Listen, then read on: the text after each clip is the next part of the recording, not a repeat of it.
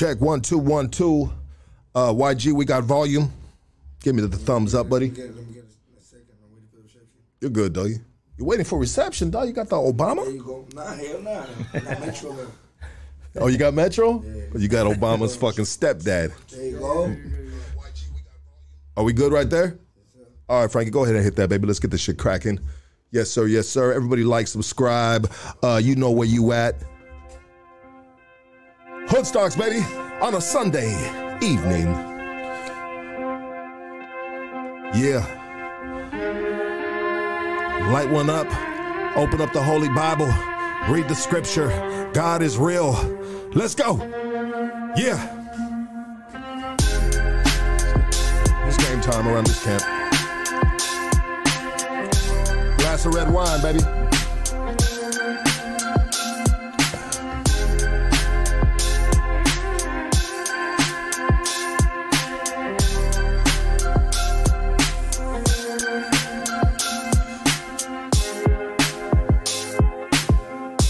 Hit that like, hit that subscribe. I'll see you, my goonies. Everybody tapping in. It's been a cool minute.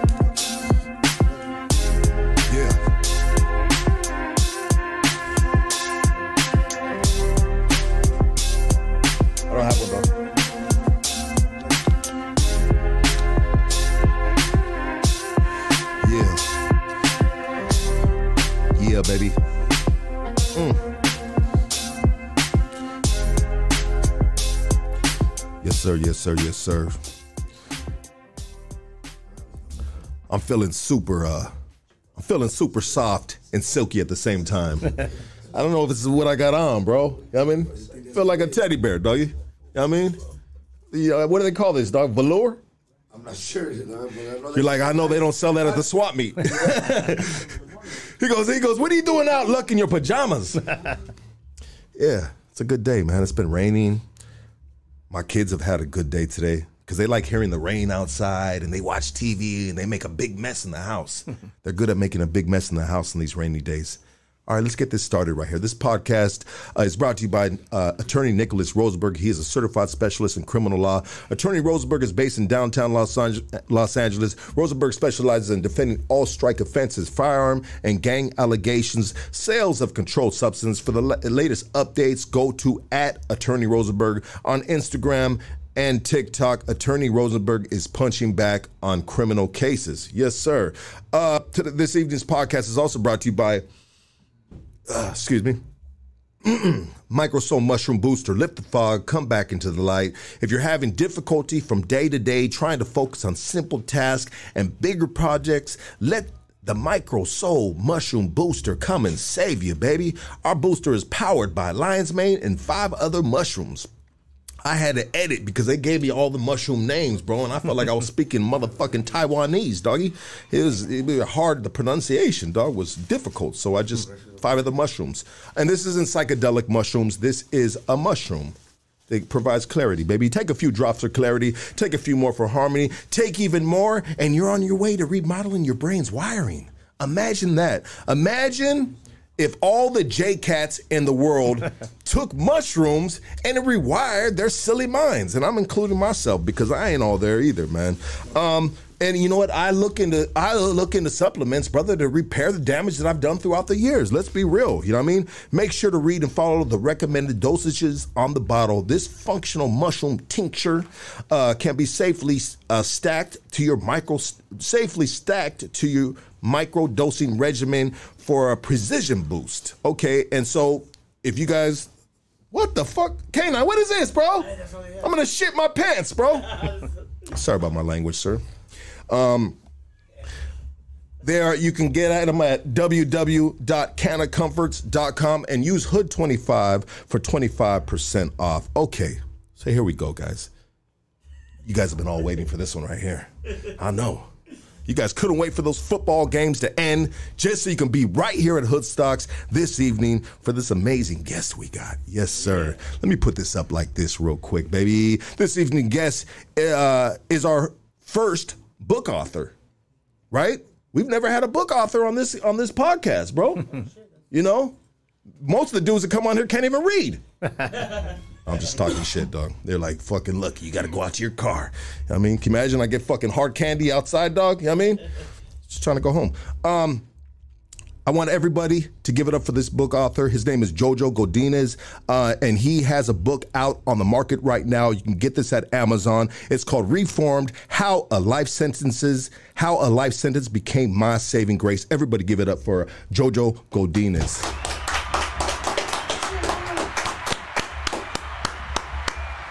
How you doing, brother? Sorry about that long-winded intro, bro. Don't trip. It's your show. It's all good.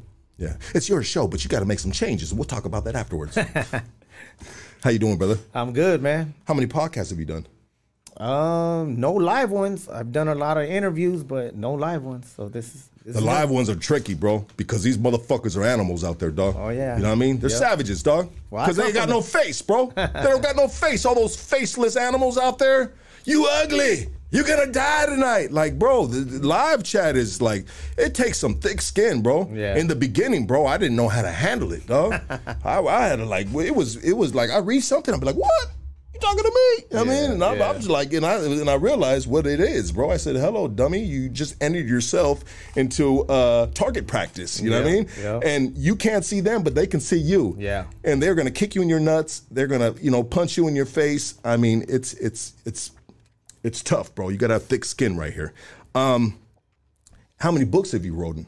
just this one. And you know, just to clarify, it's my story. That name on there, Amanda Warner. Props to her. Um, it's pretty much all my words. She just put in a storyline, edited it, you know, proofread it, and all that good stuff. Or else it would have been really, really ghetto. you know what I mean? So I was trying to reach an audience, uh, you know, a lot more. Like you said, I mean, it's very, very tangible. For I mean, it's been running through the prisons, and all the homies said, man, it's easy to read. I could relate. I understand it. Boom. So she did a great job in, um, you know, editing it and doing what she had to do, putting it in the storyline. You know. Yeah, and I went to Amazon and I looked at that too. I looked at that, you know, and I get it. You know what I mean? Yeah. Because one day I would like to write a book. I didn't know about what, bro. It might be some silly shit, nothing real serious. You Yeah. know? Um, huh? A million and one ways to jack off. Is that what somebody said out there? you know what I mean? You know, um, how to do it type of book. You know? I know you're Christian, brother, and excuse my horrible sense No of worries, humor, bro. brother. Don't trip. Yeah. I'm from the streets. I understand. You've You heard worse. Yeah. Okay. Um, but I get it, bro, of having an editor, bro, because I went to the Amazon thing and I looked at it and I said, okay. Um, and and that's but everybody has editors, right? And when when writing a book, unless you're that Mm-hmm. Yeah. That person. I mean, because if if we wrote the book, it'd be like, hey, homie, once upon a time ago in Chinatown, you know what I had for dinner?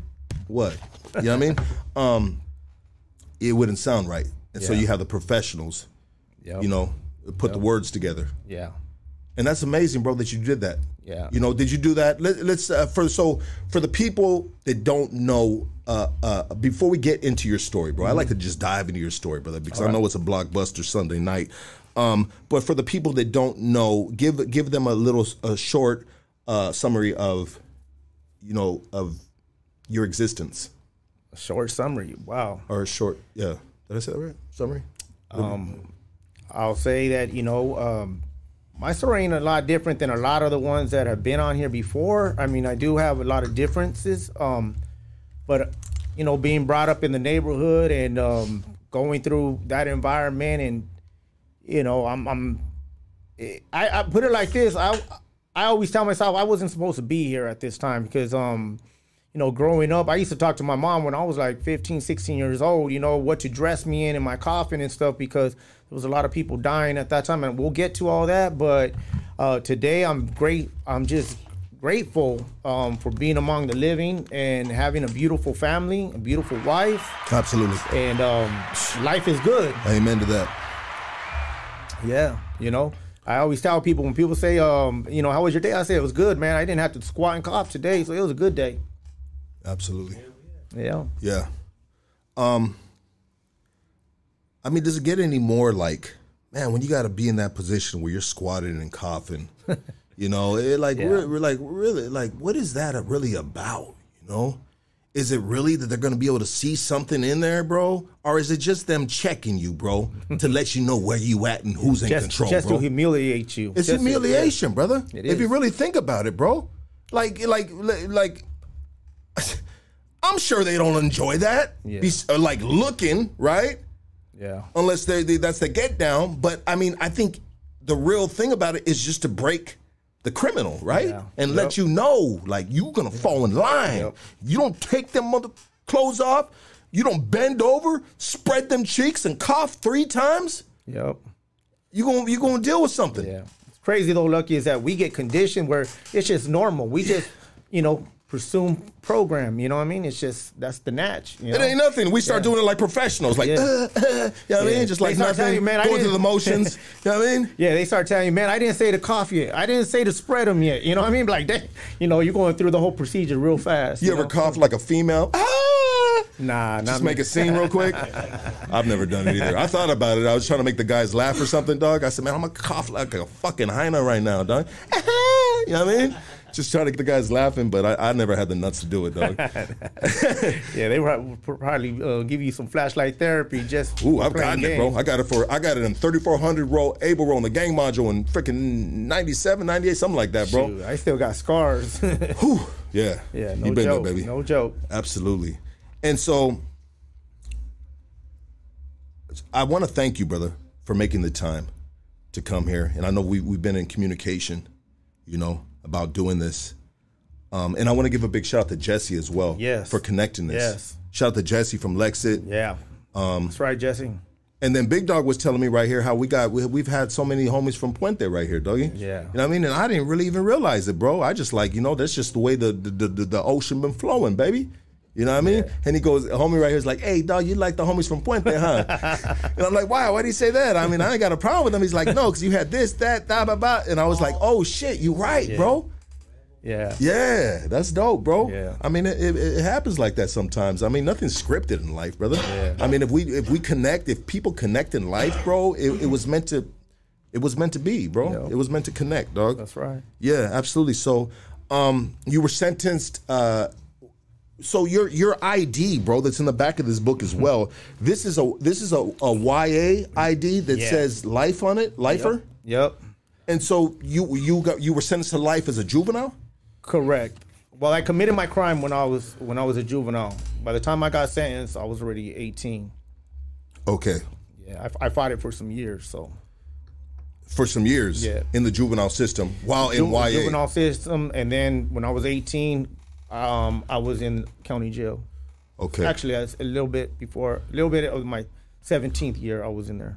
got you, got you, got you. So let's let's just uh, let's rewind the track, brother. Okay. Let's rewind the track and let's take it back. And sometimes I tell the homies right here too, the homies that have really changed their lives and they're Mm-hmm. living the right path, right?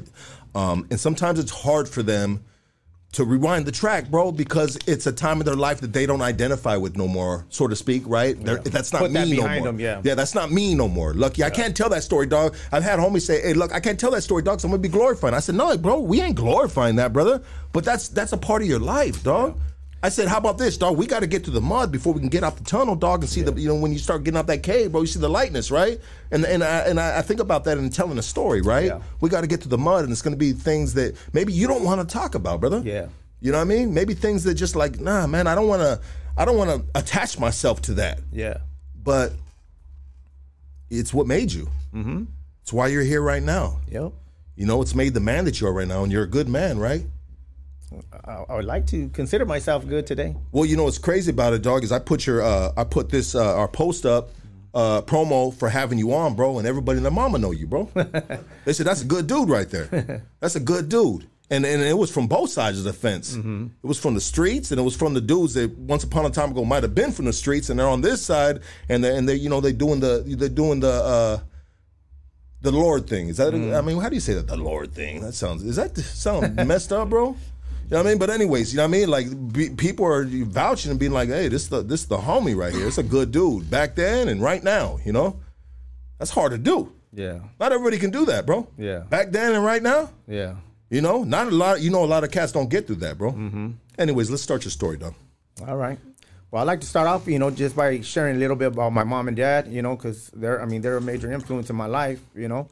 Um, my father, um, born and raised right here in East LA, uh, in the Aliso Village, you know, grew up there during the 40s, 50s. Um, By in the '60s, straight from high school, um, he went to the Marine Corps, went to Vietnam. By the time he was 19 years old, he was in the jungles of Vietnam, man. And I, you know, my dad was always my hero, man. My dad, I mean, I looked up to my dad, and all my life, you know, and not just him, but my uncles were all in Vietnam, man. All his brothers, you could have righteously had um uh, another saving Private Ryan in his life because, I mean, his his brothers were all in Vietnam with him.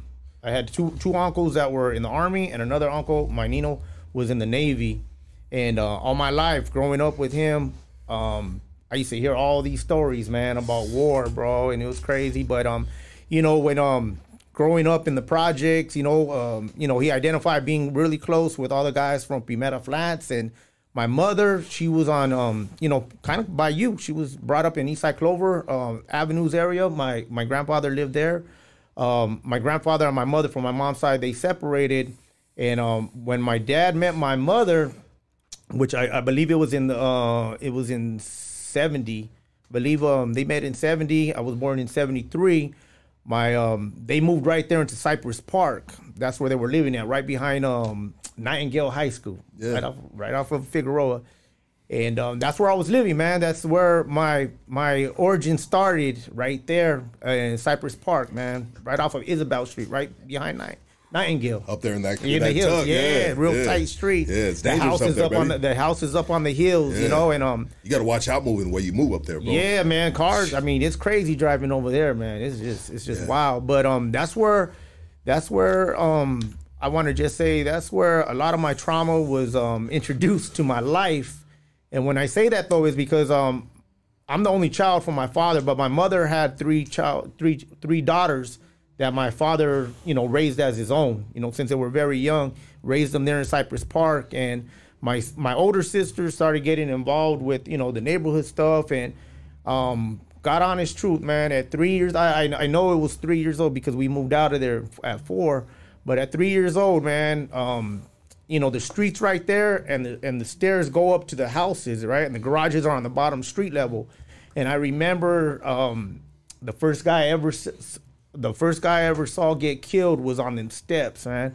And I remember my mom came and grabbed me and told me, "Get away from the window, come over here." And I was right there, man, at three years old, looking over the window sill at what was going on.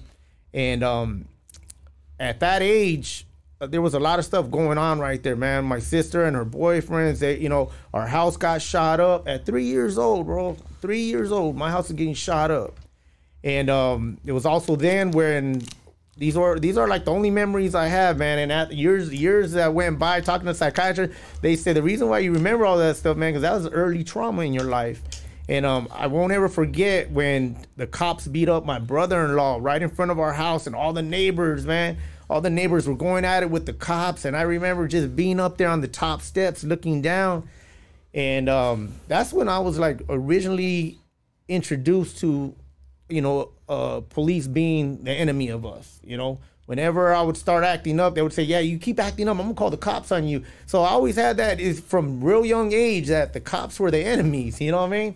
And um, it was very, very crazy. You know what I mean? Just having that instead of recognizing the cops as heroes or whatnot. I, I grew up actually thinking cops were they weren't friends of ours. You know? Well, let me let me let me let me let me say something on that, bro. Yeah. Not all of them were heroes, bro, and some of them were at the enemies, bro, Mm-hmm. because they weren't conducting themselves or uh, like as a Yeah. as a as something they were sworn to do. Yeah. Correct. Yeah, no, I know that now. Okay. Yeah, yeah, I know that now. But back then, But, back then, though, yeah. it was like no, but none of them were good. Like you know what I mean? It was Yeah, like yeah, shoot, yeah. you see a cop, and I remember driving see a in the cop, back you seat. run. Yeah, I used to duck down because um, I'm in the car because I would never have seatbelts on. They were like, "You better, you better sit down before the cops see you." You know what I mean? So I'm like, "All right, I'm sitting down." You know, forget that. You know? yeah, I ain't doing But, them bad guys. Yeah, So, anyways, you know, at that young age, uh, my mother and my father, I guess they decided, you know, before my sisters or, or you know, any one of our family members end up getting killed in them streets, they decided to move us to La Puente. And um, like I said, my father was a veteran. He got his first home with the VA loan um, out in La Puente. And it's funny now because I'd be like, man, you know, I, I be thinking my mom and my dad went to La Puente like on a Sunday afternoon when it was beautiful and everything was cool because where they placed us at, we we moved to La Puente in 76, 70, 76, 77, we moved to La Puente. And um, I got there when I was four years old, started, um, you know, preschool there, and then eventually go to kindergarten. But when we moved in there, though, remember, my mom and dad moved us out, you know, of Northeast LA in Cypress Park to get away from the violence. You know what I mean? They move you right back into it. they moved us right back and even more extreme because where I lived at in Puente, I mean, as anybody knows, I mean, anybody that knows anything about La Puente, there's a lot of cliques in La Puente. It's not just one gang. It- there, there's a lot of cliques. You know what I mean? A lot of cliques in La Puente. And where I lived at, the neighborhoods, I grew up, you know, what was considered East Side Puente. And right there, there was also Dial Boulevard right there. There was also Vario Puente right there. And next, the street next to me was Townsman right there, East Side Dukes. And then we had like big happy homes that were right there as well. What Like about what about Blackstone? That's a that's a click too. No? Blackwood. Blackwood, I'm sorry. No, that's on the other side, but on the east side, they're not oh. on. They're not on the east Okay. side. But all of them cliques were like just one street, and we had Ferrero Street as well. That was right there. And all of these cliques, you know, they they would bump heads and be going at it and stuff. And it didn't take long for us to start seeing it. But um, I'll tell you this much, Lucky. You know, I come from a good home, man. My mom and dad, we weren't poor, we weren't rich, but we had what we needed, and um, all of that comes from my my mom and dad working really hard, man. My mom worked in a warehouse, you know, from early mornings to late evenings Let's go. Shout out to moms. my father he would he he would he worked right here in Commerce when we were driving. I told him, man, my dad used to work over here off of um, Bandini. He um he worked in the steel mill, man. He worked in the um, right here um Cal Strip Steel.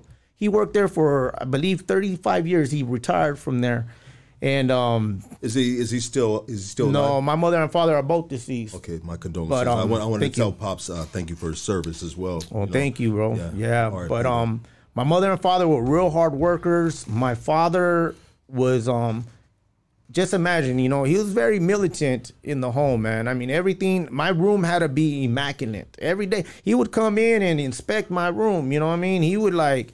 I mean, he would tell me, man, did, why is there trash in your trash? I'm like, it's a trash can. He'd be like, man, go dump your trash can.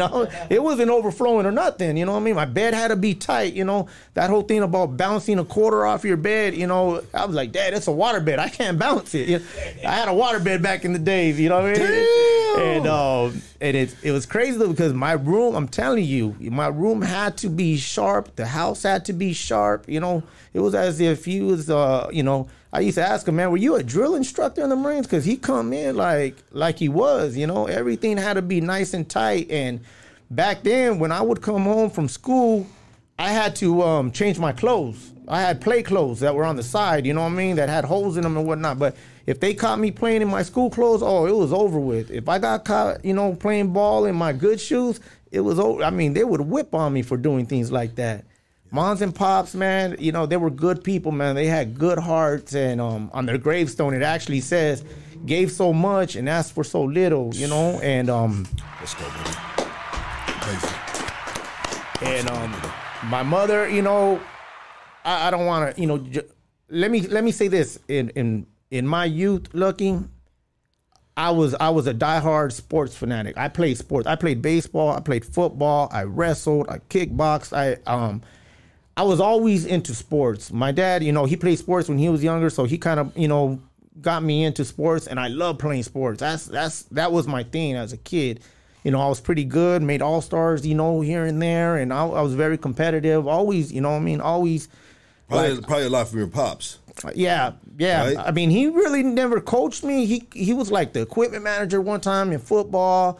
Then um, one time he was an assistant coach in one of my other leagues. But a lot of times, No, but im- implementing the discipline in Yeah, your life. yeah. Because you got to be disciplined to be into sports, bro. Yeah. But can you do me a favor right now and tell this new generation that yoga is not a sport? because right now in 2022, dog, these kids think yoga's a sport. They're like, I'm a fucking fifth degree yoga student. You know what I mean? Like, bro, what the fuck is that? With your little crazy. motherfucking leopard fucking uh, skinnies on or something. Sorry that's about that. funny. No, no, I get it. But um, you know, I was real active in sports, and um, he was real encouraging. He was um, you know, he was real tough on me in it. You know what I mean? But um, um, you know, he did show me a lot of discipline. He showed me how to work my hands real young. I told him I wanted a clubhouse, me and my friends, and I'm, I'm gonna talk about my friends right now because they play a major part in this story. But I told him one day that I wanted um, I wanted a clubhouse, and he said, "Okay, Saturday morning we have a lot of scrap wood, a lot of plywood, you know, some two by fours. Um, you and your friends come over, and we're going to build this." And I was like, "What? What do you mean we're going to build it?" You know, because my pops was real good with his hands, man. He was a good mechanic. He was good at a lot of stuff, carpentry, all of that stuff. He was good. So one Saturday morning, we woke up. All my friends came over. He started showing us how to use skill saws, hammers, you know, drills, everything to put it up. You know what I mean? And um, we had it, and it was funny because we were real young when we when we put this together, and our sign on it it said um, "No girls allowed" because we were like the little rascals. You know what I mean? They were like we we used to like imitating. So we put "No girls allowed." Later on, we crossed that out and said "All girls wild." You know, was it, we started getting older. You know what I mean? But that that ended up becoming the Love Shack. You know what I mean? Oh, But uh, It was the First, first baby mama, huh? but uh, Shout out to my first baby mama. We had our first kid in that tree house. But um, you know what, man? It, it- my dad taught me how to hustle real young. You know, um, before we had all these landscapers and stuff, I was a landscaper in my neighborhood. My dad bought me a push mower. Let's go. Um, I used to cut everybody's grass and have to rake it, man. I didn't have no blower, none of that. I had to rake and, and broom it. You know what I mean? You should have invited the homegirl over. had to do all of that, man. And uh, it's a trip though because I, I always had money as a young kid. You know, I would wash cars. My dad bought me my first um, painting stencils to do the curbs. I did all of that on my block. Damn, bro. You were that dude, huh? Well, my dad used to tell me, man, if you want this, then you're gonna work for it. You know what I mean? You're gonna work for it. And I was like, all right. And you know, at the time we had like, you know, the first Ataris coming out, the Nintendo's coming out, and um, shoot, I wanted it. You know what I mean? I wanted it, and I started um started doing all them little hustles, or just like on my street. And like I said, we didn't have all these gardeners, so I was the gardener. You know what I mean? And I remember they would pay me like, you know, three bucks or whatever for a lawn or whatever, which was like a lot for me, you know, and all that money was going straight to the ice cream man. You know what I mean? If it was around 4th of July, I'm buying my bricks of fireworks and, you know, bottle rockets and all that stuff. But I spent my money on dumb stuff, you know what I mean? No, hundred percent. I mean, as all all of all mm-hmm. kids would do, right? Yeah. But you thinking about it, bro. Thinking about it, like in let's say the '80s, bro. Mm-hmm. How much was a piece of bubble gum in the '80s, bro? It I mean, Five, ten cents, Yeah, it was cheap. easy, It right, cheap, yup. bro?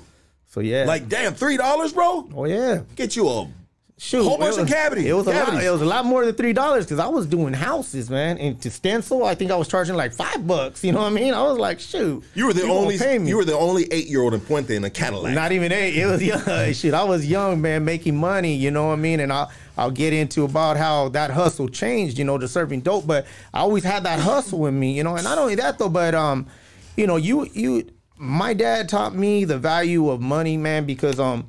Like I said, he was very militant, but he used to tell me, man. And I had this front yard with this big old tree, look, a humongous tree. It covered the whole house, covered the front yard, big tree. I'm talking about the trunk size, probably half this size of the room. It was big, and there would be so much leaves. But he would tell me, break all this up, and um, I'm gonna break. Like I had an allowance, but it wasn't called allowance. He, that was me getting paid for doing what I was doing. You know what I mean?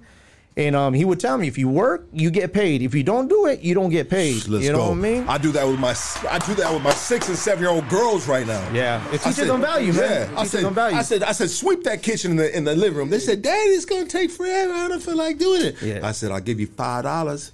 You know what I mean? It's motivation, man. It's motivation. You know what I sometimes mean? my bro, I borrow money sometimes from my kids, bro. I'll be doing. I'm bad with money, and I'll just Yeah. blow it. Blah blah Yeah. blah. You know, podcast stuff, little fluffy outfits like this, bro. Yeah. You know what I mean? And next, you know, I'm asking my kids for some money. I need gas money. They're like, Dad, you owe me ten dollars from last week. Yeah. I do. I swear to you, I do, bro. So, so let me just, you know, let me just tighten up this story about my parents. You know, my, my mom was real loving, real caring. My mom had a good heart, man. You know what I mean?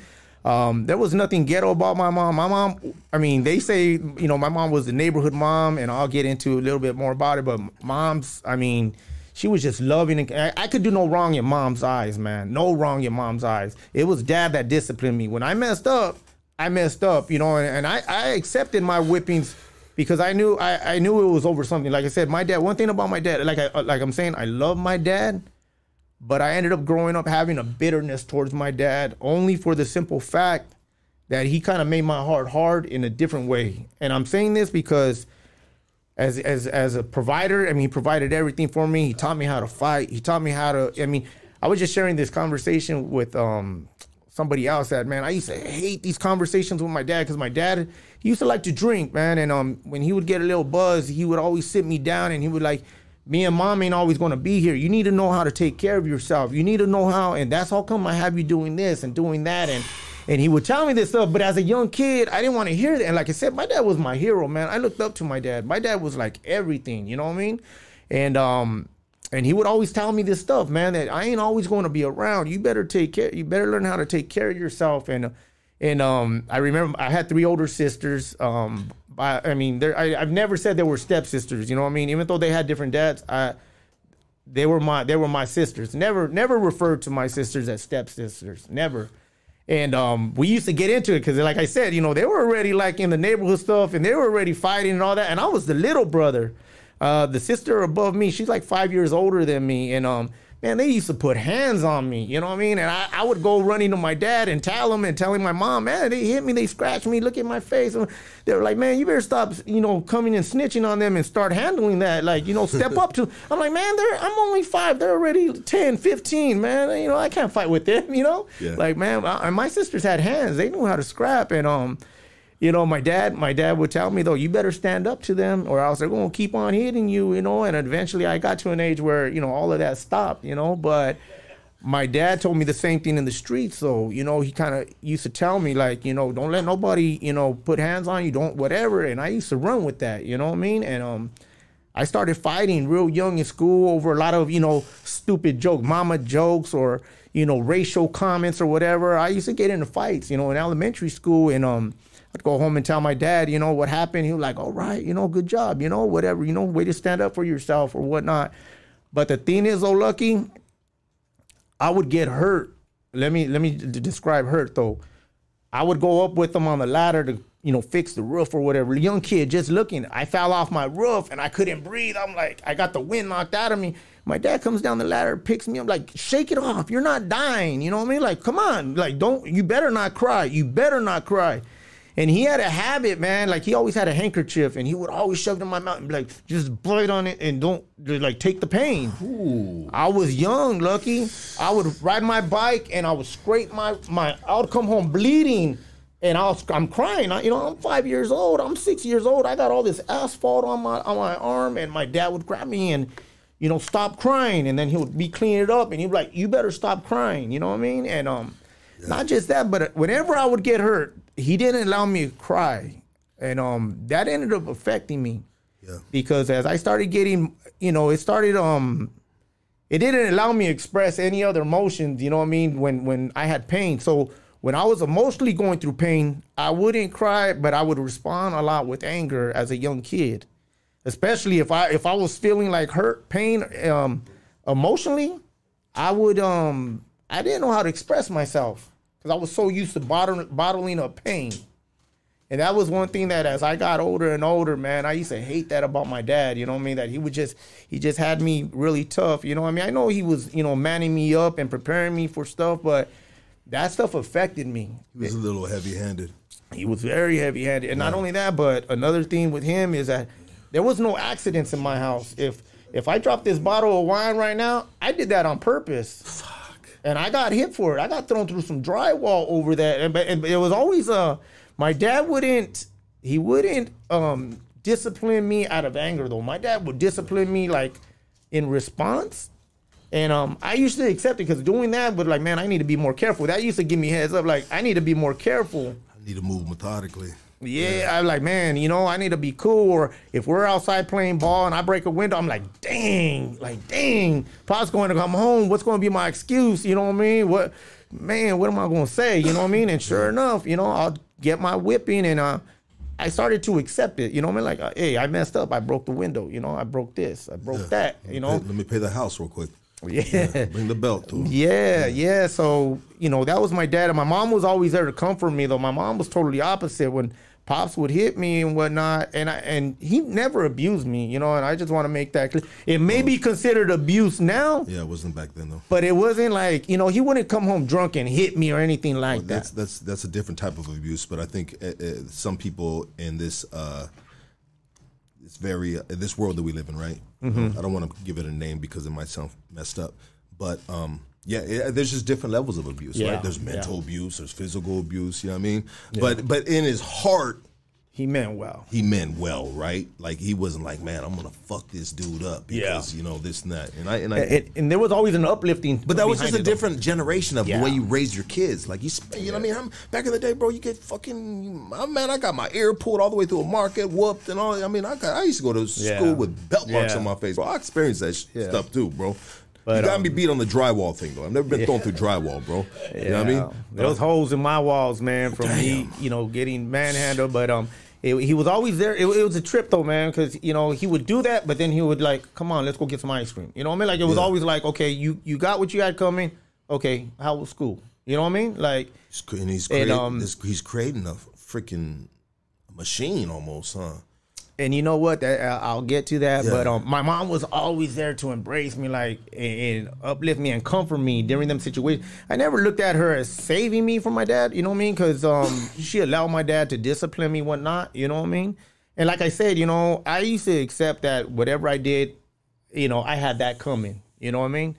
And um, and um, I just want to say though, man, that I never ran to the streets as I get into my story because I was seeking love and attention or any of that stuff, man. Because I got that in the home, man. My my my mom and my dad, I knew they loved me, they affirmed me, they you know provided, and um, they were there. You know what I'm What saying? would, you, what would you say the percentage of that is? the percentage of Like if you can give just a rough estimate of your day, right? Mm-hmm. Of the percentage of the cats that actually did have love in the household and still went that route, are the kids that, like myself, that were looking for love in all the wrong places, right? I mean, Mm-hmm. You know, what- would you could, yeah, could you give that a percentage? I, I, I, could, I can't I can't even give that percentage. It probably doesn't even matter, right? Yeah, but um, and I'll, I'll share. You know, what I mean, what led me to the streets. You know, and it's it's playing ball. You know, and lucky. Let me tell you about my neighborhood where I lived, man.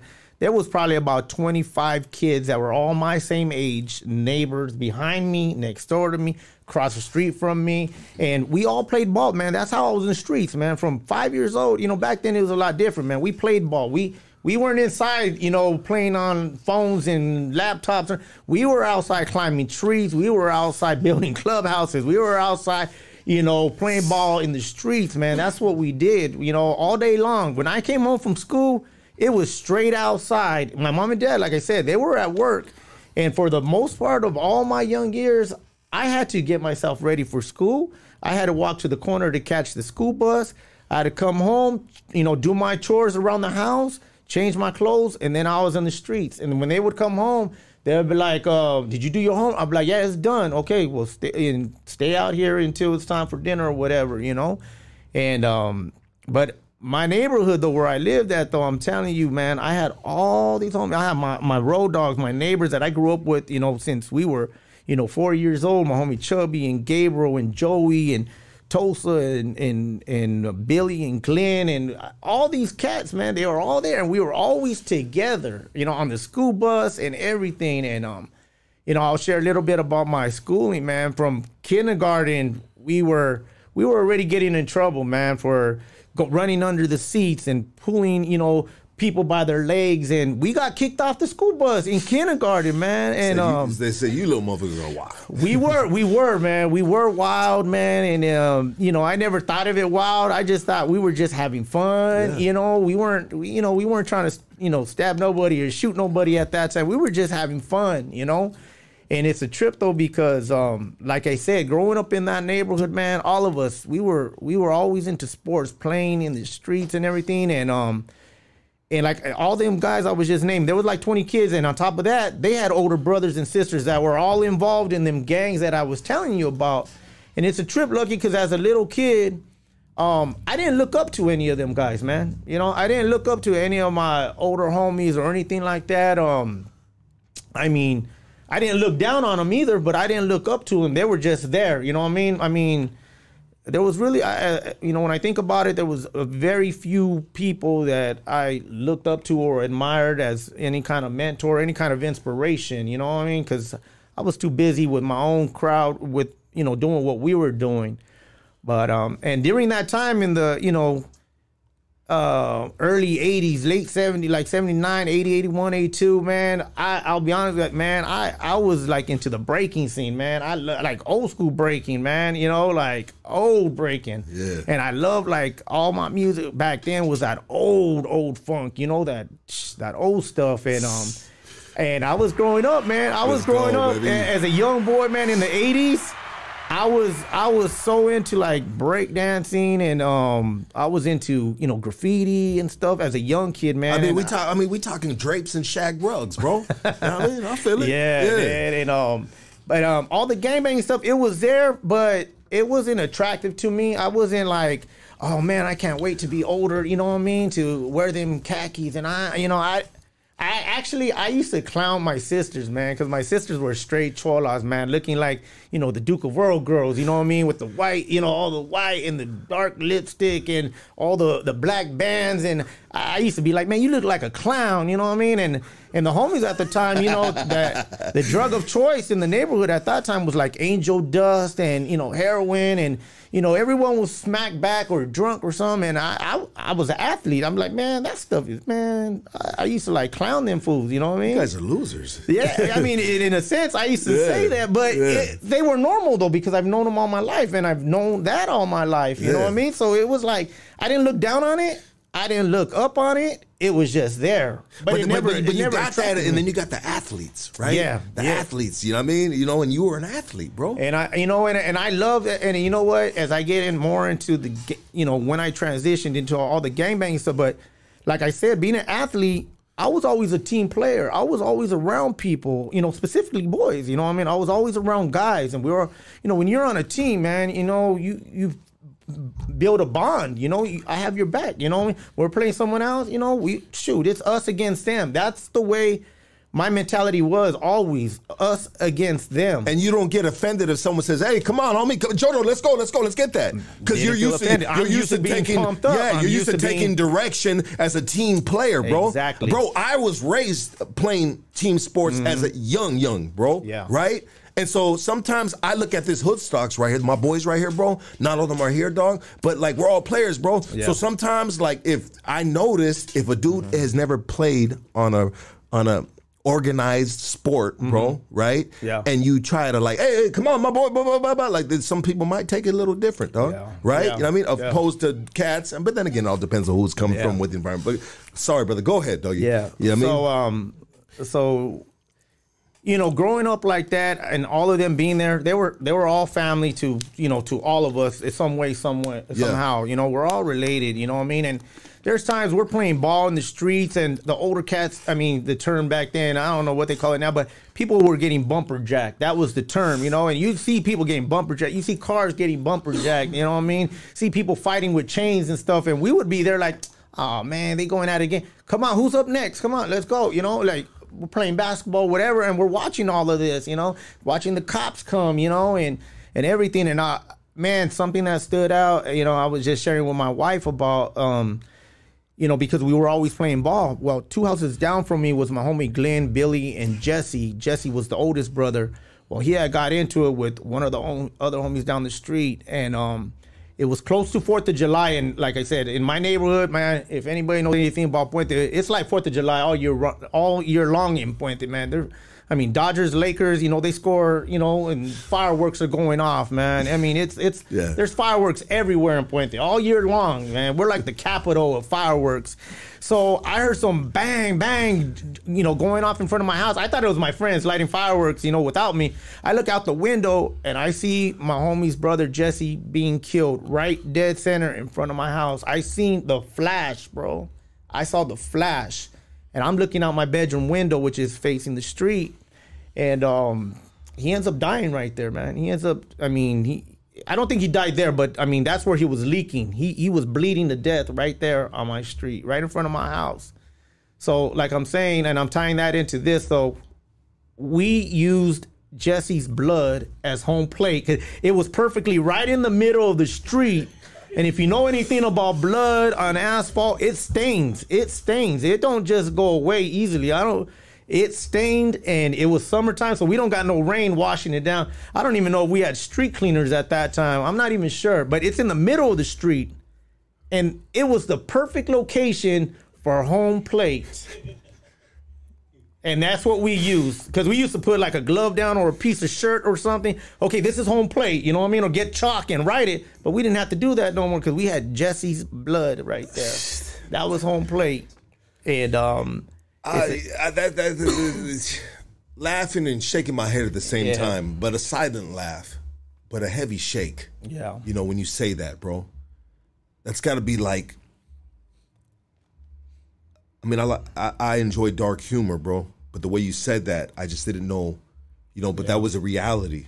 yeah, it was a Je- condition. It was a condition. That that Jesse's blood became home plate just because it just happened to be in the right spot. This Yep. dude got killed in the right spot for us where we play ball at. Like, bro, like that's just like, uh, like m- people gotta just let that breathe for a minute and think about that. Yeah.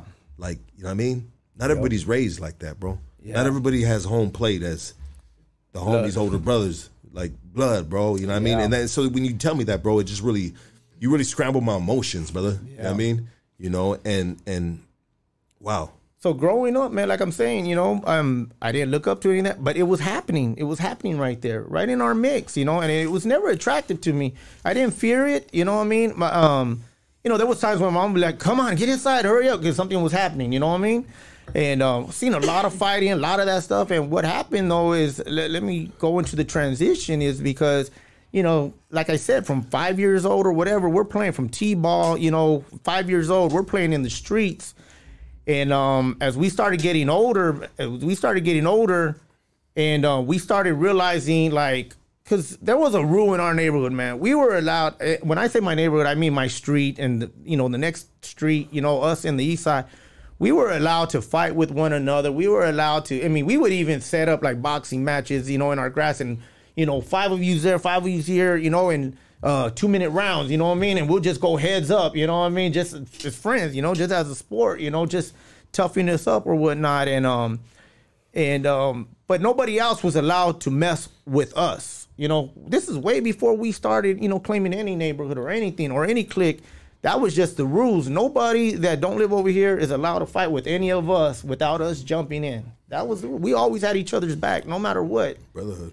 Yeah, I mean that was us, man. And when we went to school, same thing. You know what I mean? If you didn't live on our block and you got into it with me, my homie Chubby was mandatory going to jump in. My homie Gabriel was mandatory going to jump How in. many how many was you?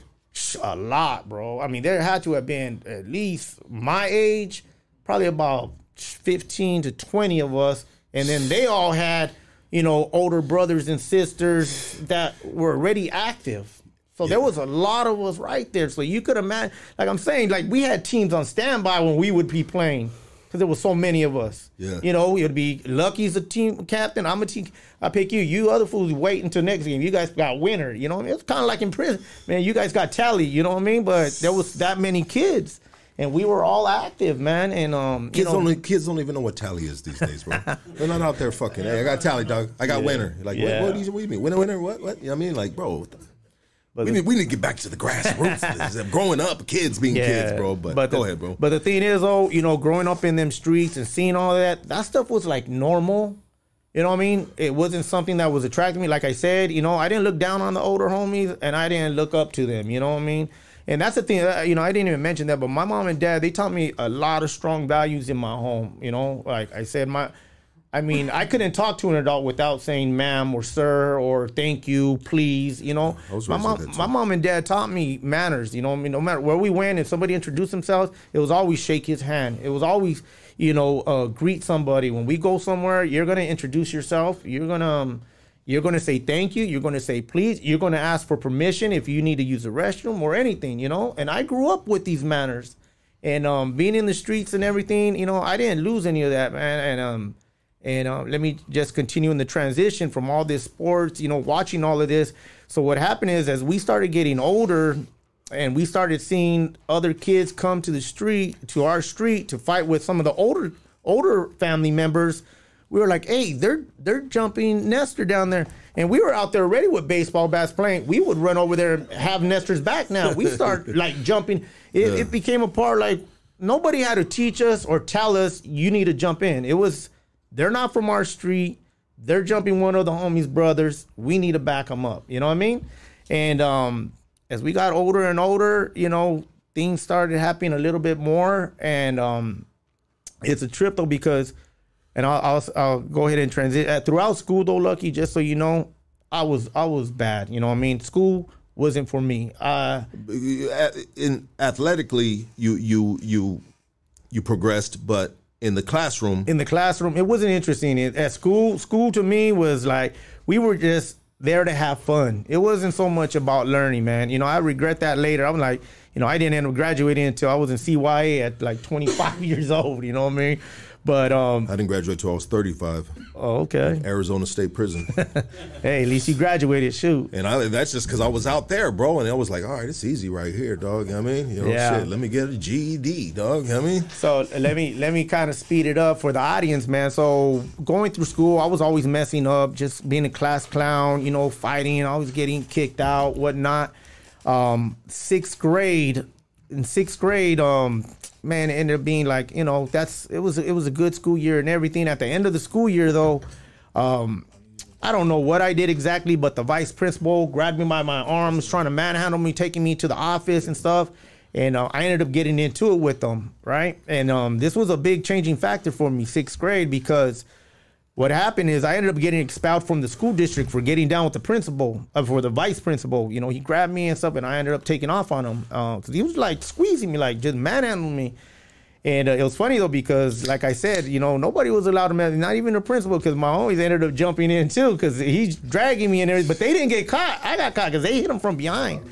And um, so I'm the one that ends up getting expelled from school, and they kicked me out of the school district. So I had to go way to the other side of town where there was a lot more enemies. This is how it all starts. This is where it got really intense, man, in my life, where there was a lot of changes, and um, and uh, it's a, it's a trip though because I didn't really know anybody over there. I knew a couple of people, but a lot of them guys knew me from being from the other side of town.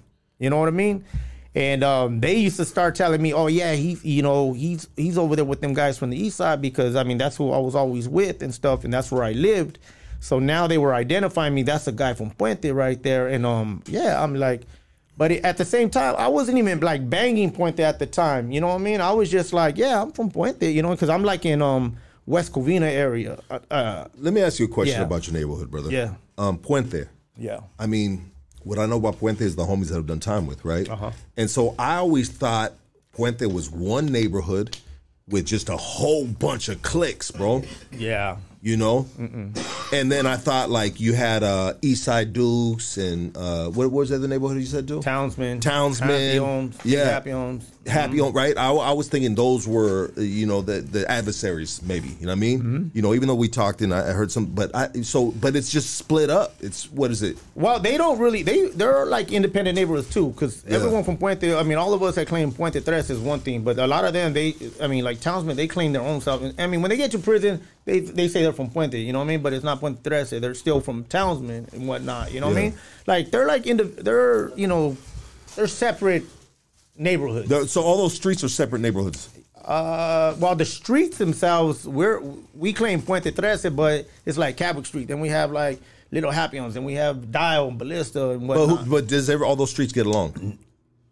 Nowadays they do, but there's times where we didn't get along with a lot of cliques. Okay. Like there might be three cliques that get get down real tight, and there would be like three other cliques that they get down real tight. Yeah. And um, you know, we bump heads, and there, there might be one street or whatnot. You know what Yeah, I'm saying? yeah. But there was never like one big unity. You know, Okay, even okay. like even in like the barrio itself, there's separate cliques in there. You know what I mean?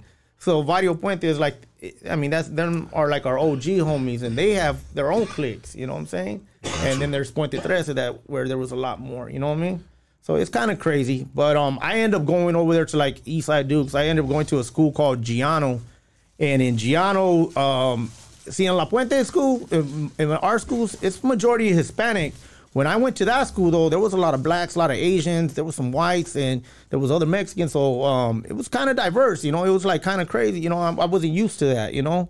Uh, a lot of blacks and stuff, and um, I, I wasn't brought up a racist, by the way. You know, my dad. I, I'll tell you this much: my dad, when he heard me say a racial comment back in the days, my dad put me up against the thing and said, "I better not ever hear you say that again." And I was like, "What?" He said, "Man, them them guys."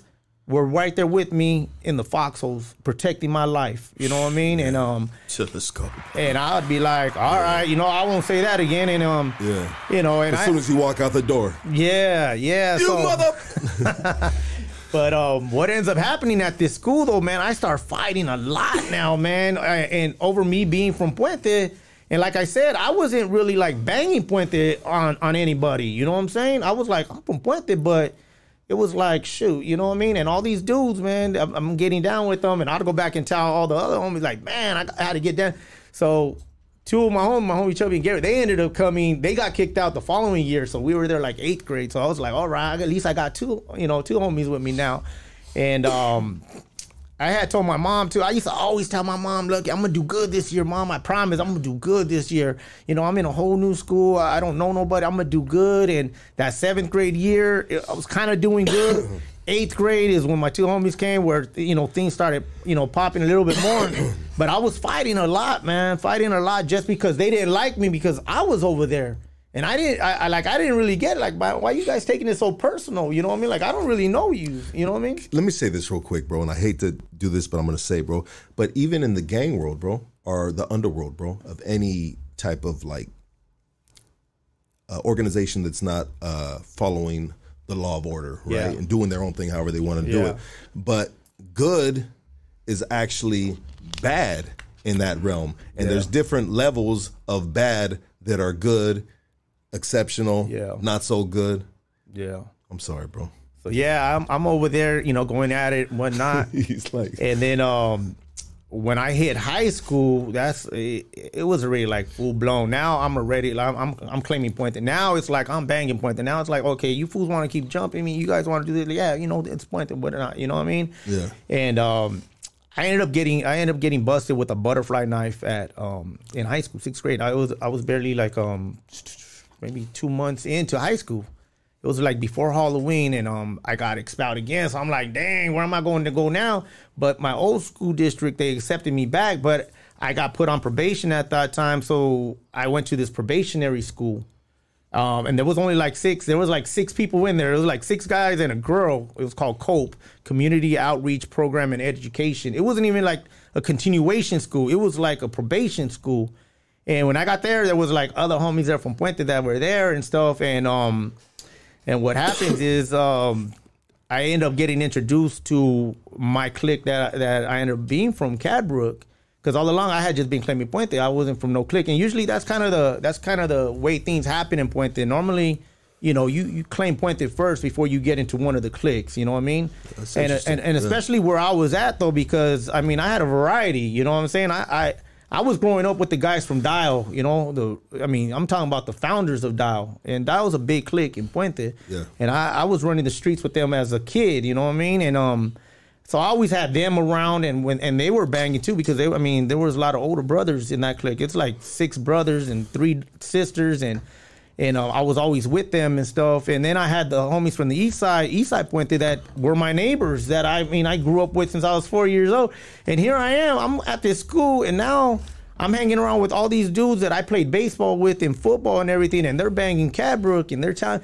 And I started going to this street called Cadbrook, and on Cadbrook man, that was like the meeting grounds during the 80s, during like 88, like early or late 87, 88, 89. Them were years where Cadbrook, I mean, there was so many homies on this street from different cliques. That was like the meeting ground. That was like, that was the grounds where everybody would meet before we walked to backyard parties, and it would be all kinds of different cliques right there.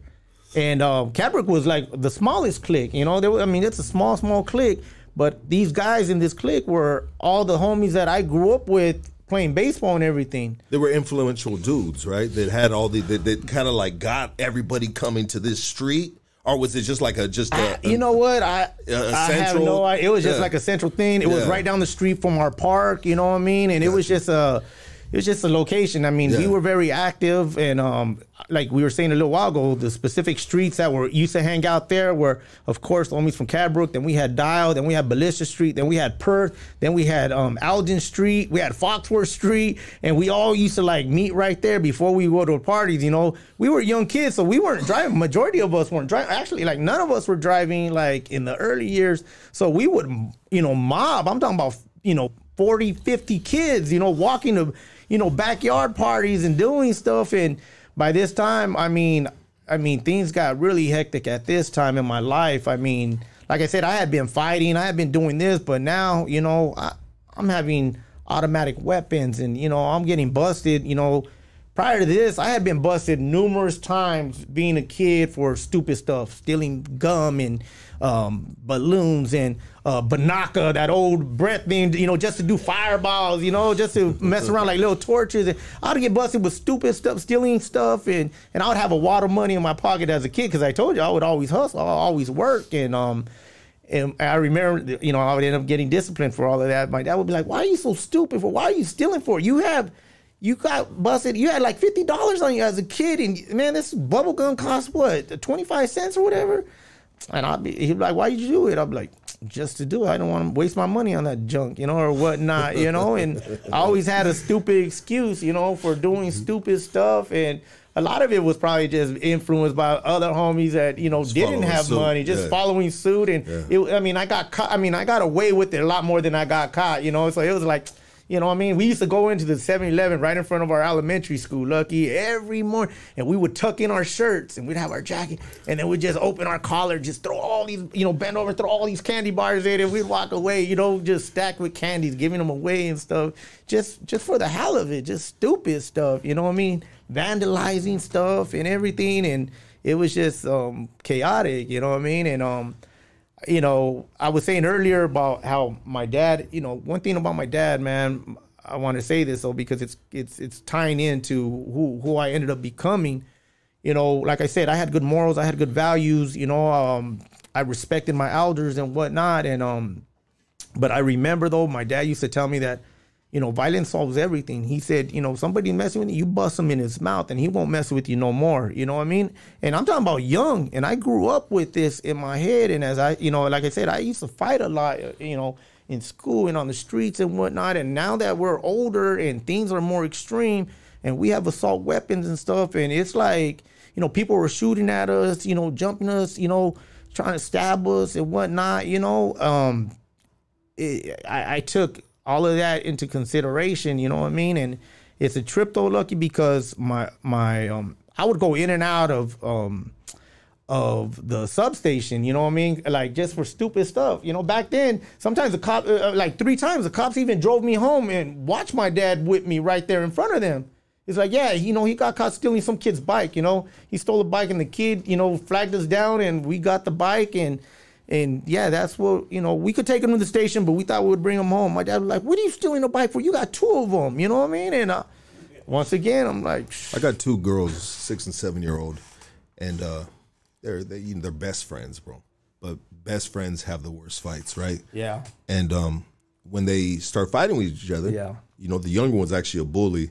The older one is a you know a little more aware, I'll say, right? yeah, yeah. Um, but when they come crying to me, they're probably gonna remember this to the to the get older. But I always tell them, "Daddy, uh, Li- Lily's doing this to me, blah blah." blah. And I'm like, "All right, well, just smack her across the face." yeah, That's what I tell my kids, bro.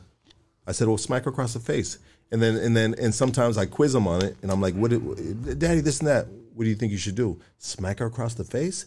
And so I say that in in a in a jokingly way, but I also present that to them to look at it and say, "You know what? It's not that serious." Yeah. Now, if I seen my kids that were literally taking that and smacking the other one across the face, then I, I realized that, hey, dumbass, that's not working, you know? Yeah. But so they, even at this young age, six and seven, they hear it, they look at it, and they said, I'm not going to smack her across the face. That's my best friend. That's my sister, and I love her. Yeah. All right, whatever. And they get going with their going. And I've never explained that to them, bro. Yeah. I've never explained that why I tell them that. They think uh-huh. it's just funny, you know, but Yeah. then they laugh at it. But, anyways, go ahead, brother. I, I, I, I'll share But this. parenting I'll- skills, I'm right? Gonna, I'm gonna go. I'll, I'll get into my I- parenting skills later. But I remember my two daughters. I have a daughter that's 17 and 15, right? And when they were little and they'll be going at it, I'm like, "Oh, you guys want to fight?" So I would get them and I'm like, "Okay, go, go." Fight and they're like, no, I don't want to. I said, no, you're going to fight, both of you, right now. I was like, you guys, you know, you guys want to keep fighting. You guys are going to fight right now. Get it out of your system. Go. And they're like, I don't want to fight. I was like, why not? I'm like, you guys keep on fighting. Uh, like, so I was like, you know, now that they're older, they're like, Dad, tell us to fight again. I'm like, nah. and and I got one daughter that you know, my younger daughter, she was a black belt in Taekwondo. My other one, she's a staff sergeant in the Young Marines. So they, them girls, them girls know they. Girl power, baby. Yeah, bro. My man. house is the full of girls, bro. But when you see full them, of though, girls, when bro, you- they boss me around. Get me a juice box. Man, when you see my What do girls oh, I do? so I lucky, get 'em a juice when you box, see though. my girls oh, so lucky, you wouldn't even be able to tell, man. And I tell them, man, just because you could beat somebody up, don't mean you have to. You know what I mean? Don't. Absolutely. That's the last resort. I think know? it builds confidence, brother. Yeah. It Oh, and they're very confident, You know, don't be girls. afraid. Yeah. You know, and to put them in, in like Taekwondo. You said she's Yeah. a what? She's a Black black, belt, yeah. Bro, like that. That's a sign of uh, having a good upbringing. Who put you? Who put you to the point where you're a black belt now? You know what I mean? My Yeah. good dad did, right? Yeah. He- Yep. He understood it. He seen the vision, right? Yeah. He understood the, the exercise of life, right? Yeah, yeah. So yeah, let me let me just speed it up, man. I don't want to bore the audience, but um, what's happening is You that got um, 700 people right here, brother, that are in tune with you, don't you?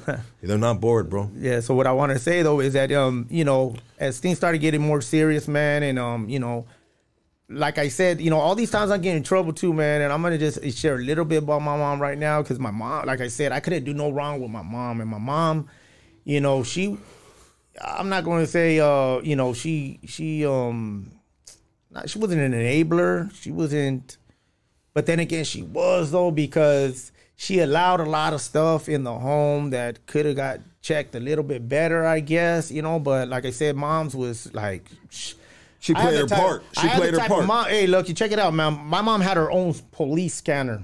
When we were out in the neighborhood, and moms heard. I mean, if I have anyone online right now that that knows my mom, they will tell you. We would be like 20 deep on the curb, man. The cops would have us, and moms would pull up, bro. And it would be so embarrassing sometimes because she'd be in her pajamas. She's like, man, what are you guys doing, man? Messing with my, you know, it'd be like one in the morning. Mom's is out in her pajamas, just jamming up the cops. Like, what are you guys, why are you sweating them for? What did they do? You know? They're like, ma'am, you need to stay over there. My mom's was like that, though. Me and my brother, man, one of my homies, man, I call him my brother, my brother Flacco, man. Um, he ended up getting killed, but you know, he stood with us for a while, and um, you know, we sleep in our boxers, man. And um, my house was hot. My house would be getting shot up left and right, man. And um, me and him would be coming out and just having shootouts, man, in my front yard. Blah blah blah blah blah blah. Anthony, thirty round clips in my yard. My mom would run out, give me the guns. You know, she'd like be right there picking up shells, helping us, and she would jump in the car and take off with the guns, and she'd like go inside now. And where was your pops on the roof, all camouflaged down with a sniper rifle and shit? Dog? You were fucking him up, sir. he was getting he, Flashbacks like a man. motherfucker. He said, "Go red." yeah, man. It's crazy though that you say that though, man. He Because was my- calling in on a fucking beer. Helicopter three four two.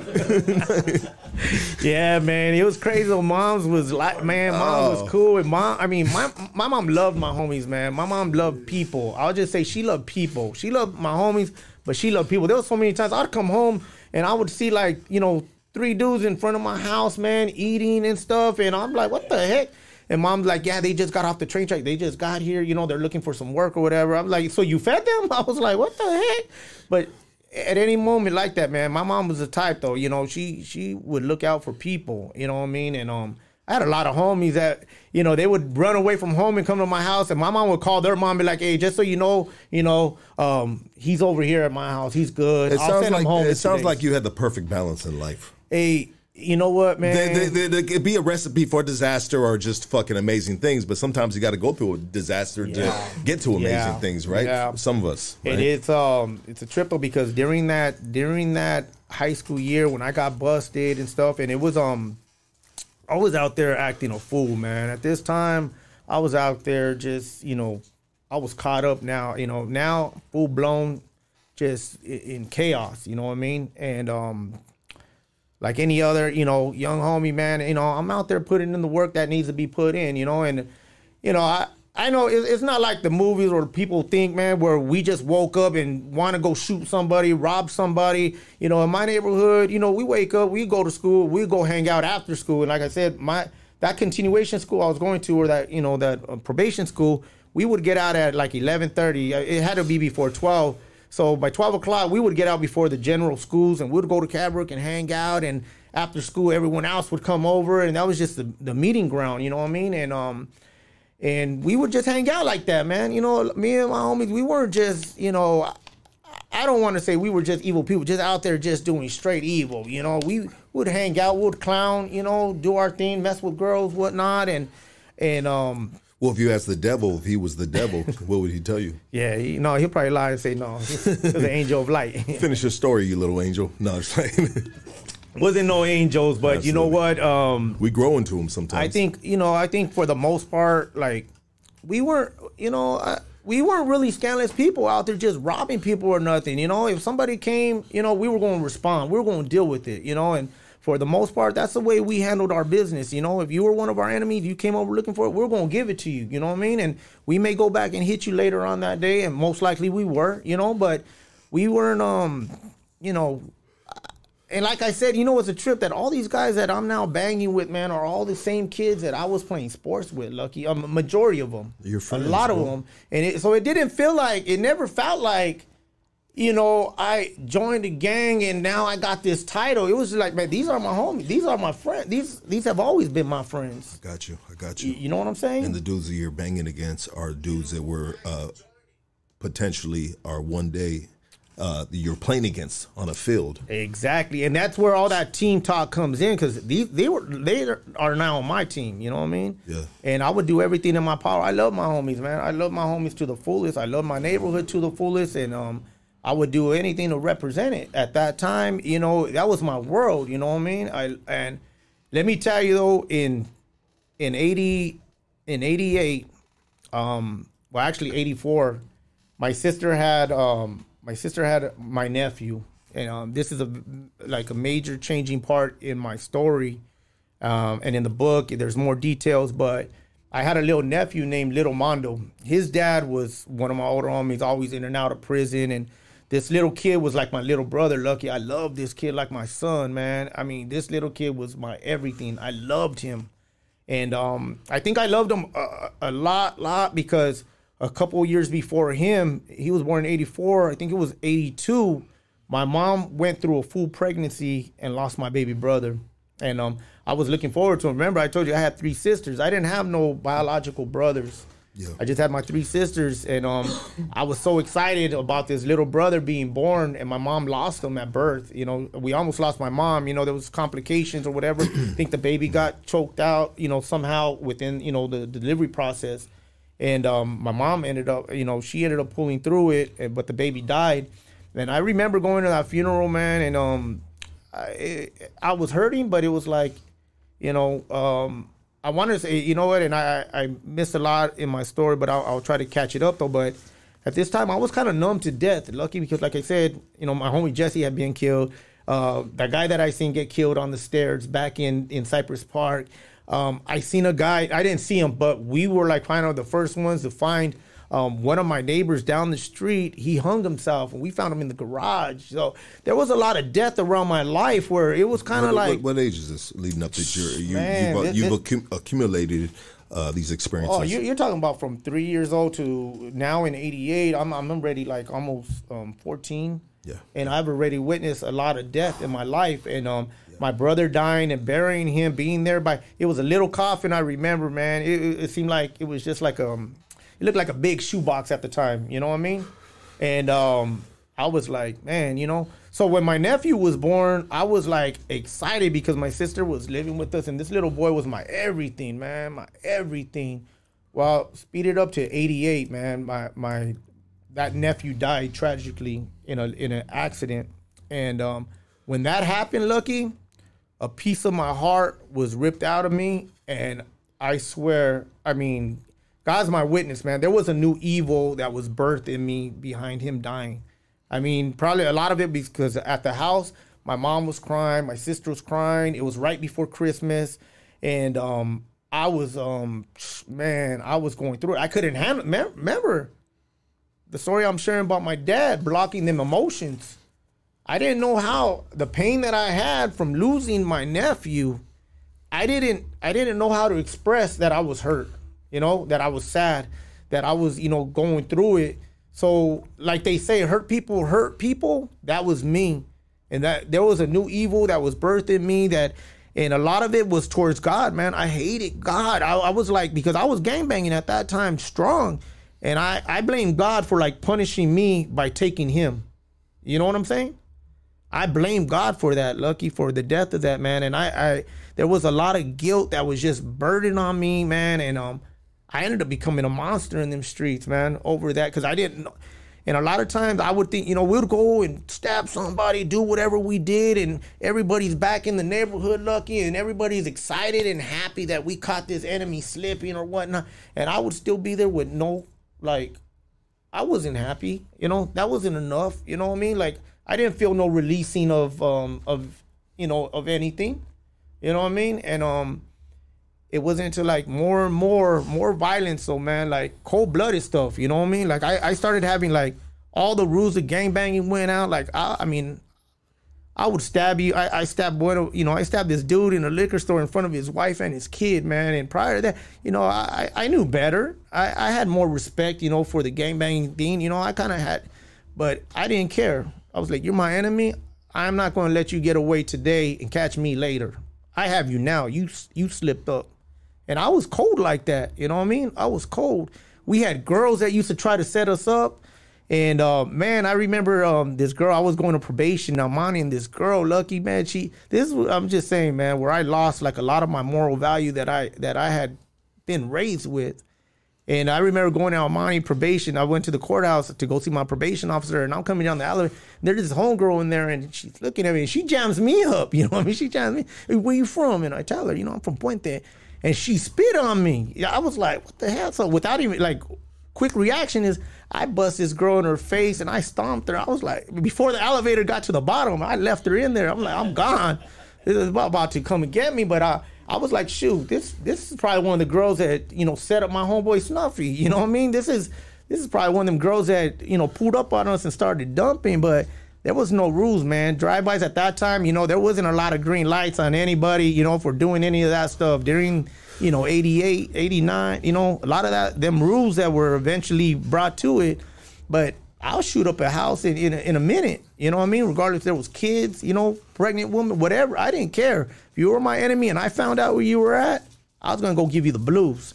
And a lot of this was just it was just anger built up in me where I just, you know, a lot of times I'd even admit today, you know, I I, I wouldn't have said it before, but man, I was like on a suicidal rampage where I wanted to die. Like I said earlier when I started, I used to talk to my mom about dying early, telling her dress me up in some cut off khakis and um, put my pea hat on me and you know do this or whatever. You know what song list to play. You know what I mean? And um, my mom would be like, "Man, stop talking like that." I said, "Mom, man, it's eventually I'm gonna get caught sleeping." There was a lot of homies that were dying in the you know, in the late '80s, man. I mean, I know it's still wars, but man, back then, you know, there was a lot more drive-bys, a lot more kicking in doors, and a lot. There was a lot of homies that were dying, my age, young. So at this point in life, you I mean you're you are accepting death, and and it's it's interesting sometimes. Maybe when somebody is in this element of time in their life, right, where it's you know it's very dark and uh, and they're in, in, in acceptance of it. Like, Yeah. all right, this is what's going to happen, and and it's it seems like I mean, with some of those individuals, they are the ones that kind of made it out. Some, not all of them, Mm-hmm. Yeah. bro. Yeah. But, but yeah, I don't know, bro. It's crazy though, Lucky, yeah. because you know I, you know I I I had really started self evaluating myself as I'm a monster now, man. Like you know I'm I'm like I lost a lot. I, I I fell away from the way my mom and dad raised me. You know what I mean? And at this time. I mean, I had already started. Like I said, I, I learned how to make money really young. And what happened is when I when I went to that other school, let me tell you, because when I went to the other school, when I got kicked out of the school district, and I told you there was a lot of blacks, this and that. Well, in my sister's apartment complex, there was a lot. There was a lot of blacks. There was um some Crips that were had moved out. I think they were from East Coast, man, from East Coast Crip. And um, I was cool with them. They were all right with me. They're like, you know, SA's cool. You know what I mean? Because my sister lived there, and I used to like, I used to like get down with them. You know, like talk to them and whatnot. And um, at the time, I was selling like little weed and stuff. And this is when they started showing me how to rock up cocaine. And I was like, man, all that painting curbs and and um, cu- excuse me, cutting grass and this and that, man. I said, dang, these fools are out here like 20, 20, 20, 20, 20, 20, 20. I mean, like fast, man. I And mean, so the east was- the East Coast Crips taught yeah. you, put you up They- on yeah, how to they put me up on on that new hustle. And uh, like I said, a lot of my homies on the other side, you know, they weren't really like big time drug dealers. You know, my the guy across the street from my house, man, his house back in the early '80s was the first house I ever seen Batarang. You remember when they had the Batarang in the '80s? Man, I seen his house. He was one of the biggest coke dealers in in the neighborhood, man. And um, I started um, I started getting cocaine and started rocking it up, and that stuff started making money. I was like, dang, this is cool. And not only that, but it was them same blacks that first introduced me like to the Uzi and stuff. Like these fools, like in the neighborhood, we had like 30 30s and 22s and 380s and 9s. But these fools were like coming across with like Uzis and, you know, Tec 9s and, and eventually, you know, we would get, you know, M1s and Mini 14s. That and- cocaine money, homie. Yeah, You know what man. I mean, Those- it- those connects, baby. and then when I started taking these guns back to the neighbor, they were like, "Dang fool! Like, what the heck?" You know. And it was crazy because the blacks were getting them from the Asian dudes, and it was like, "Dang, man, there's a whole different, you know, mixture of stuff over here on this side." Yeah. Because man, we had some broken down double barrel shotguns. Sometimes wouldn't shoot. You know, some old uh, 357s that looked like they came out of Clint Eastwood's western movie, like some, you know, some bunk guns, Yeah, man. I had that 22 fucking uh, handgun, bro, with a long ass barrel, bro. You know what I mean? But the uh, homies clown on you too when you pull up with that shit. They're like, homie, who the fuck you? What the? But during them days, oh man, I said, you know, from the simple stuff, and I remember one of our older homies, he he gave us a 25. He gave us a little 25 with an extra clip, and he said, "This is to stay in the neighborhood. If anybody comes over here messes with you kids, we were young." He gave us that 25, man. That was like our first gun. And we never shot at nobody, man. We used to shoot out the lights with this. We used to, you know, like, you know, we weren't really trying to kill nobody when we were uh, a lot younger when that 25 was given to us. But as time went by, you know, we started coming across a lot of more weapons. I mean, shoot, we eventually ended up having like straight grenades up in our neighborhood, like straight assault stuff. And it was like, this stuff is getting real, right? So let me just speed up now to when things got hectic. I used to always, like I told you, the cops would take me home. They would call my parents come pick me up from the substation. Like I never had to do no time. Like every, I used to think I was untouchable because I would get busted for so many stuff and. And half the time I would call my sisters to come get me. I'm like, they're like, call your mom, tell her, you know, to come get you. I would like, okay. I would call my sister, be like, hey mom, they um, can you come get me from the station? And my sisters would come and sign me out and take me home, man. Save and uh, your ass from that ass whooping. yeah, man, and I kept on, you know, my sisters, man. I, I love my sisters. Shout out to my sisters, man, because they they had my back. You know what I'm saying? And and um, what happened though, Lucky? Come '89, January of '89, this is when my life gets flipped upside down, man. You know, I'm still going through all the emotions from losing my nephew. You know, just a few months earlier. I'm out on this. I don't want to be home because it's so depressing at home. So I'm out in the streets constantly, constantly, and I'm, I'm you know, I'm serving dope. Um, you know, and um, I'm just out there, man. I'm just out there in the neighborhood, you know.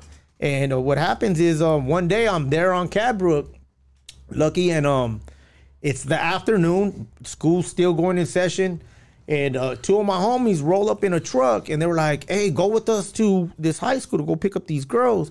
And I was like, "Nah, fool, you guys go ahead and go. I'm gonna chill right here because I'm waiting for these other girls to come through. Like them are that's them girls you messing with. I ain't trying to go over there. You know what I mean?" Yeah. And they were like, "Just go with us, fool. You know, just in case we bump into somebody because it was like in our enemy neighborhood." So I was like, "All right, fool. Like let's we're gonna come right back though, man, because I'm I, you know I got to get back for these other girls." And um, what happens is I'm, I'm I jump in the shotgun because he was going to the homie in the back. We're going to pick up his girl, so he said, "Yeah, they're going to wait for us."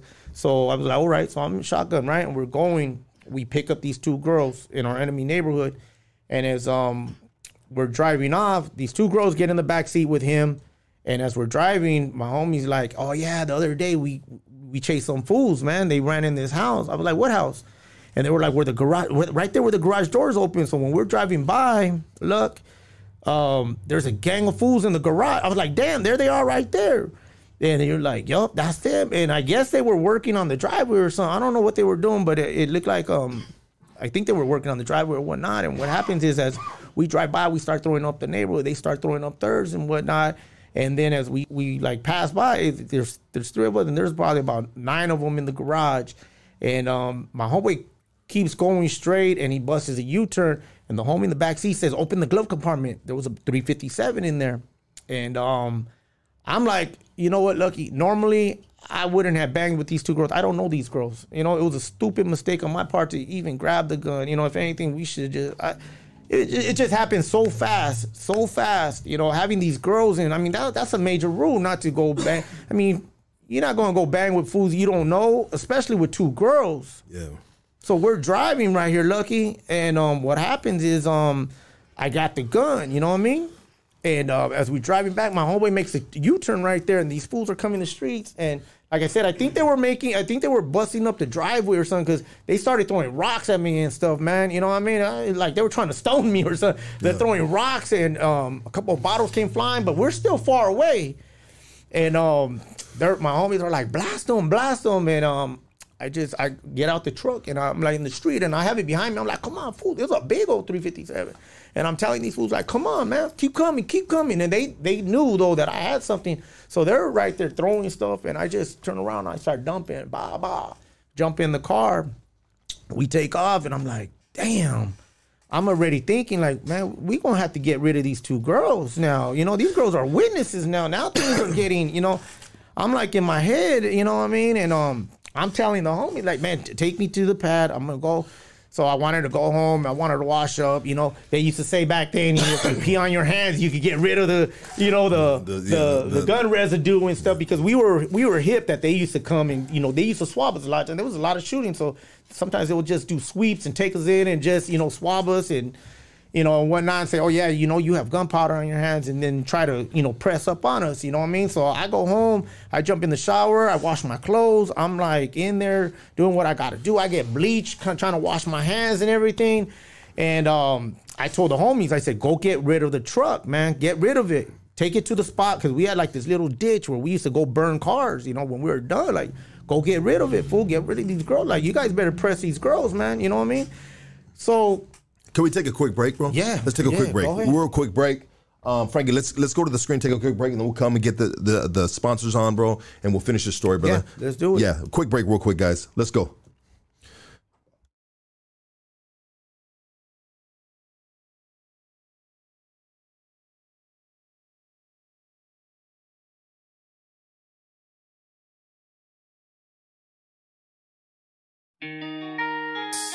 Park Gospel, my G.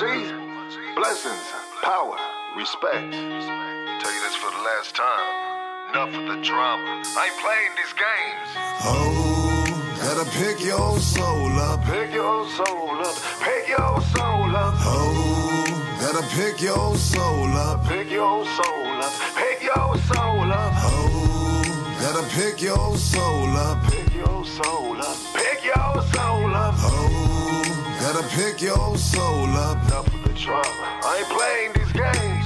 You hate me when I'm up, you love me when I'm down. Stupid motherfucker, turn that frown upside down. Clowns, high off that dope. I was clowning, I was high off that dope. I made a fool of myself, I was high off that dope. Gang bang, blood sport, Wu Tang, I love whores, dumb, burned out, crazy fool, I'm banged out. Hanging out with these fools. One plus one equals two fools in a cell with no mail. No talent is the policy. No bail, don't bother me. The economy of drugs comes with a college full of thugs. Time to graduate. Time to elevate. Let's go. You know. I ain't playing these games. Oh, gotta pick your soul up. Pick your soul up. Pick your soul up. Oh, gotta pick your soul up. Pick your soul up. Pick your soul up. Oh, gotta pick your soul up. Pick your soul up. Pick your soul up. Oh, gotta pick your soul up. Enough of the drama. I ain't playing these games. The highs and lows come with lies and cold. I'm a wilted rose, only the gardener knows.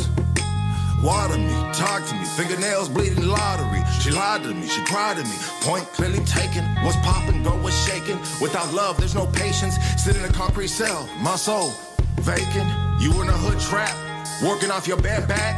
Homie, love is a true fact. Blood on the menu, don't mean to offend you. Take it how you want it, taste it, it's vomit.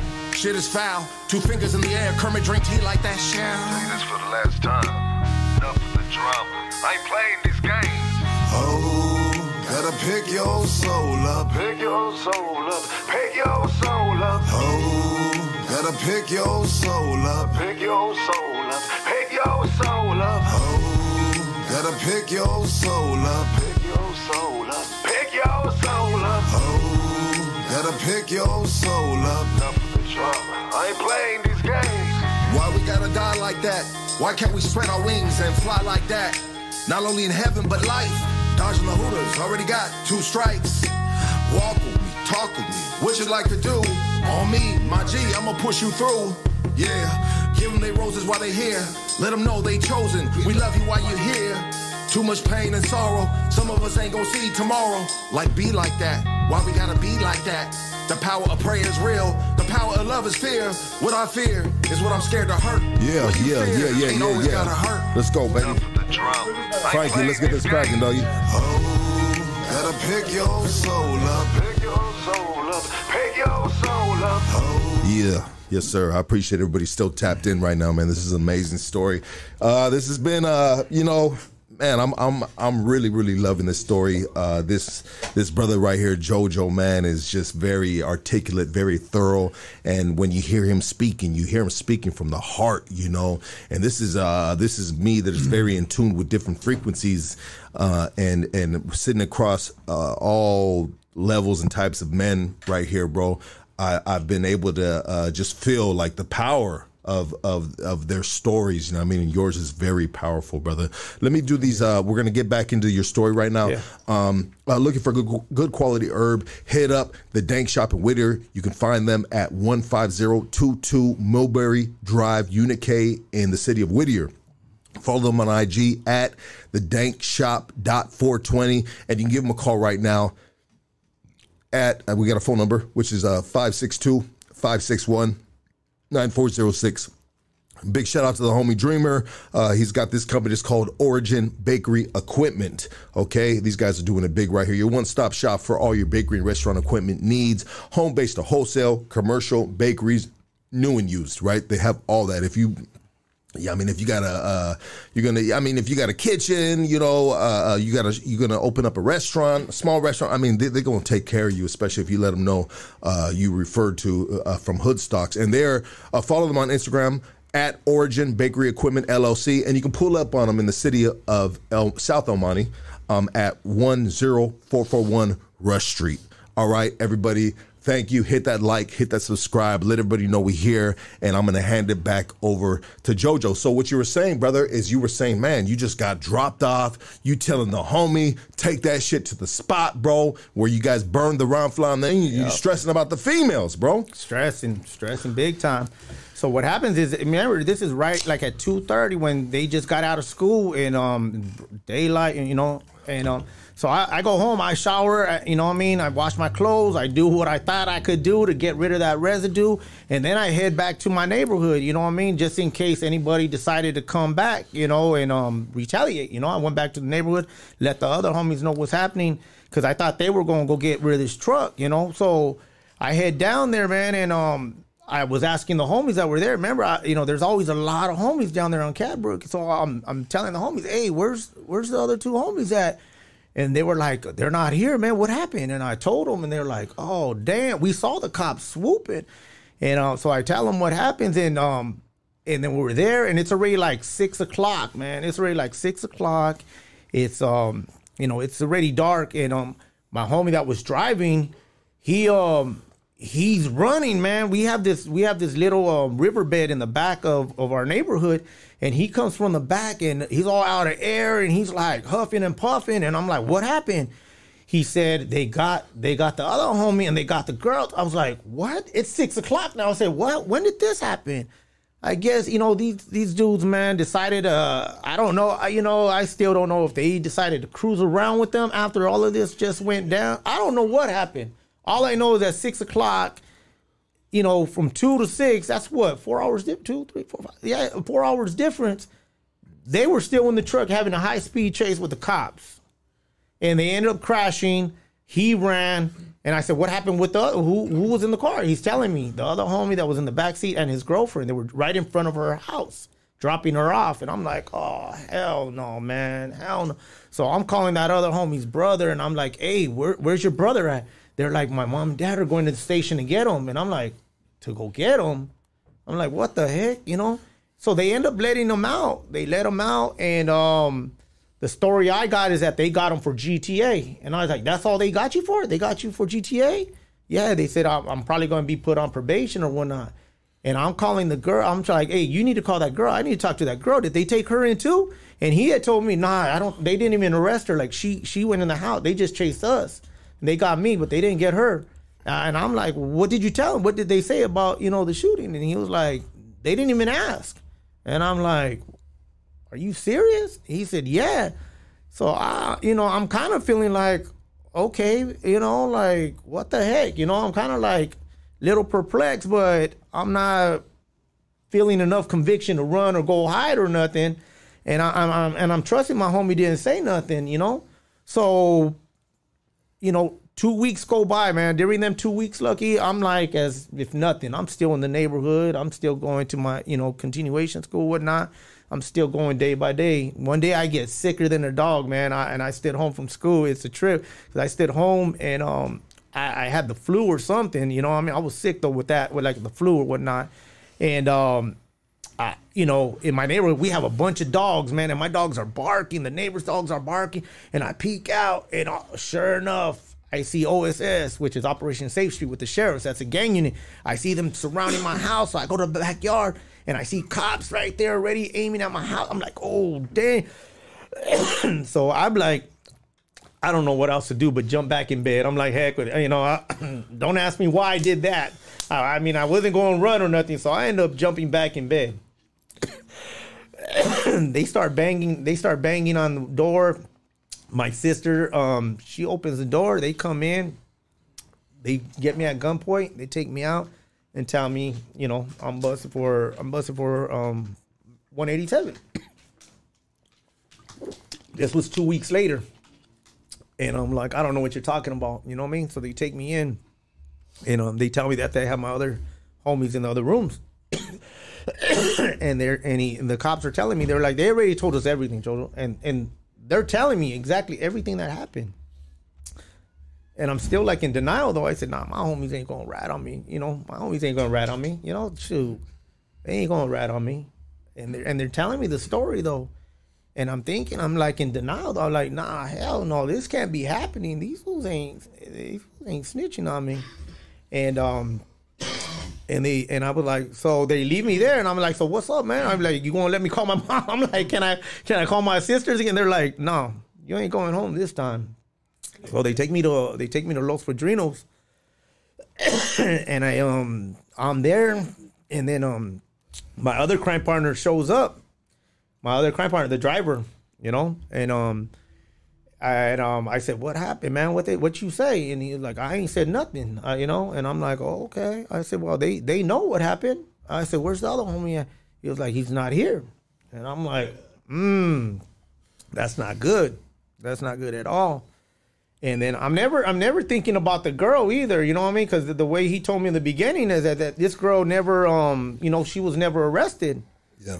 So when I finally when I finally go and I'm arraigned and everything, you know, they got me for conspiracy to murder and attempted murder. And um what happens is um my attorney showing me the police reports and I'm like, what the hell? I'm like, dang, you know what I mean? And um, sure enough, that other homie that was with me, the one that was at the Holiday Inn, huh? The one that you went to Los Padrinos, he went to the Holiday Inn. Yeah, he went somewhere. But um, yeah, so I'm reading, I'm reading the paperwork, man, and he's saying everything, and he's saying like more than this just I shooting. He's talking about some other stuff that we had did and this and that, and I'm like, dang. And let me just say this, man, just you know, what I mean, this this guy, he wasn't he wasn't born and raised in the neighborhood.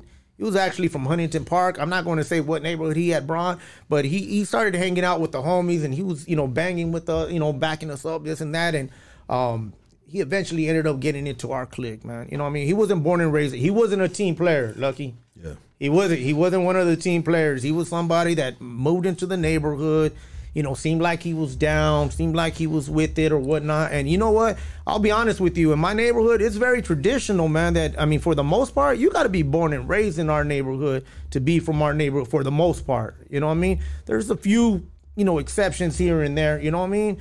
But for the most part, all of us, we, we grew up together in this neighborhood. You know what I mean?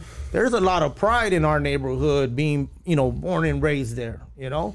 And now we have this dude, you know, that stepped in, and I'm like, dang, you know, here we are, you know, and um, I was just like I was kind of like in denial, man. So long story short, I'm in Los Padrinos Juvenile Hall. They eventually tried me as an adult. I ended up um, going to, um, you know, we start planning. You know, I'm gonna speed it up. You know, throughout juvenile hall, I'm in there banging, doing my thing. You know, I mean, just doing juvenile hall time. Uh, ten months later, they're like, now we're finally starting to get into, um, um, you know, pre-trial and all that stuff. Because I, I'm not pleading guilty. I'm not saying anything. You know, they haven't even offered no deals yet. You know what I mean? So when we start going to pre- preliminary hearings, I mean, to our, you know, pre-trials and all that stuff, um, you know, my attorney was saying, yeah, you know, there's, uh, you know, I'm looking through all the paperwork. There's, um, you know, you have all these other guys that are saying it was you. They identified you. They identified your crime and everything. And I'm like, he was like, yeah, it's gonna be hard, man, if you want to take it to trial. Because remember, I'm a juvenile, but they're sending me to adult court because I'm being tried as an adult. And what happens is, um, we're finally there, like in in getting ready for pretrial and stuff. And what happens though, you know, when you're still in municipal court as a juvenile, um, being tried as an adult you know, the only way you go to superior court is after your your um your pretrial, right? So I'm there and they called in all the witnesses and everything to come in and stuff and we're starting already. But it's not the trial, it's just the pretrial. And they're bringing in all these witnesses and stuff that are saying that it it, it wasn't me. It wasn't me. Everyone's saying it wasn't me. And the the last witness was my crime partner, my, the homie, right? And um what happened is oh he The he, outsider. yeah, he skipped town though. On his subpoena to go testify, he skipped town. Yeah. So what happens, Lucky, is they let me go because they couldn't bond me over to Superior Court on his police report on hearsay. He had to physically physically get there. Back in '89, you couldn't bond. You couldn't be bonded over to Superior Court on hearsay. He had to be there. And um, me and my crime partner, we used to go every, every every court. We were handcuffed together, me and the driver. And I was like, "What's happening right here?" He said, "I don't know, man. Uh, it sounds like they're going to release us." And I was like, "What the heck?" And I'm talking to my attorney. He's like, "Hold on, hold on," and he's writing down stuff and this and that.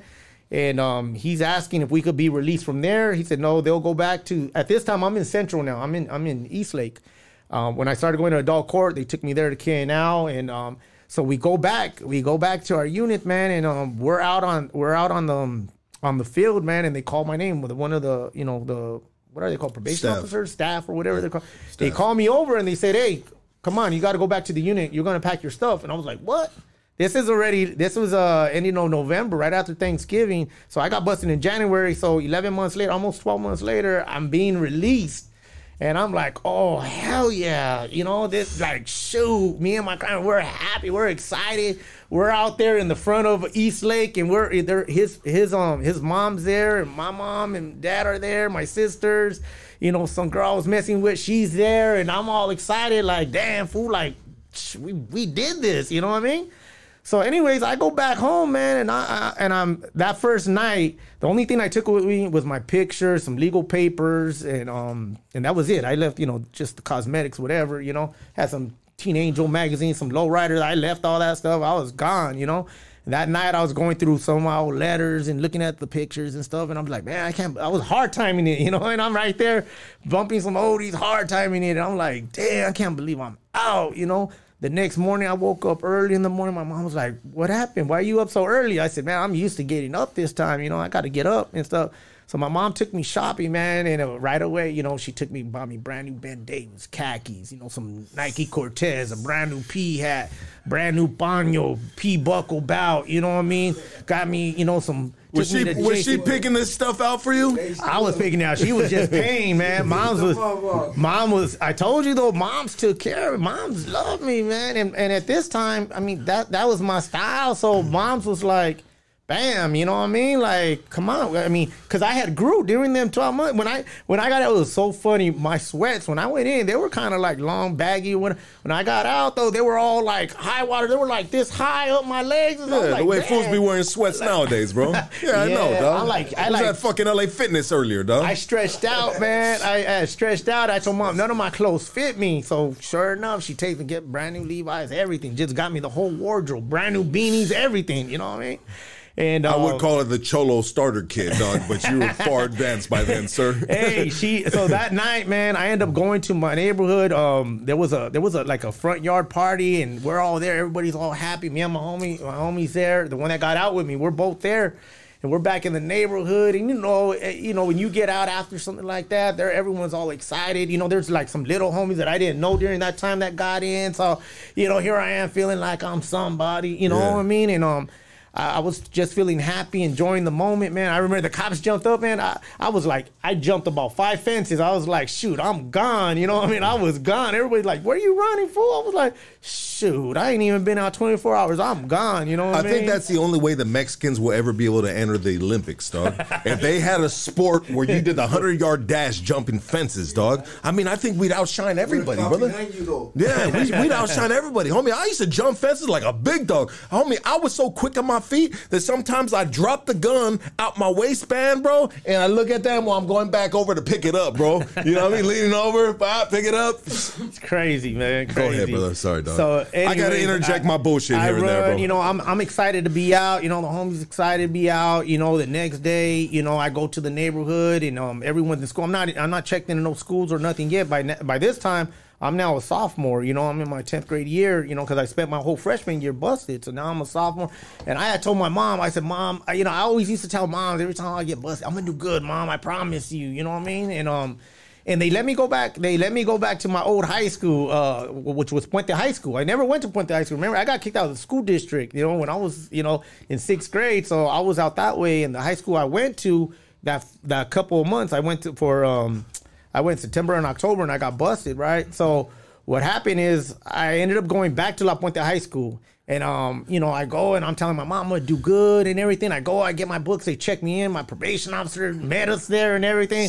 And uh, they, they put me back on probation because I had got busted on probation. I was like, man, a year later, you're still putting me back on probation. Like, what kind of like, how does this work? You know, like, yeah, just because you got busted don't mean you know you you resolved your probation time. You still owe us, you little Yeah. So um so I'm there at the school and stuff and um I end up um you know, I went to PE and they told me what I needed. So I told my mom, "Mom, get me some gray sweats and cut them and, and sew them up for me and stuff." And and um, I got you know all the school, the PE stuff and everything. And I I, I went to um my class. They gave me the books. Told me to put book covers on them. Or you have to put the the paper um book Yeah. cover. I I did everything, man. I was like, I'm gonna do this, man. I'm gonna go in here that first week though, Lucky, um, just I was going through trials with these teachers, man. They were like hating on me. And I swear I, I did the work, Lucky. I, I said, I want to do the work. I did the work. And my teacher grabbed it and crumbled it up and threw it away. Said, Yeah, we don't accept this chicken scratch. And I was like, What? Like, what are you talking about? Did they know your history?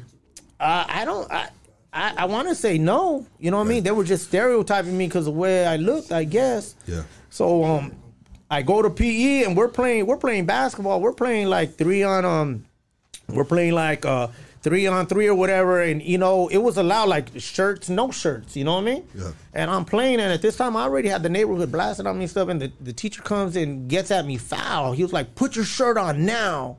And I was like, for what? You know what I mean? Like I'm already all sweaty and stuff. And um he ends up like sweating me real big time and stuff. So I was like, man, you tripping, fool. And he was like, you know what? Go to the you know principal's office. And I was like, ah, here we go.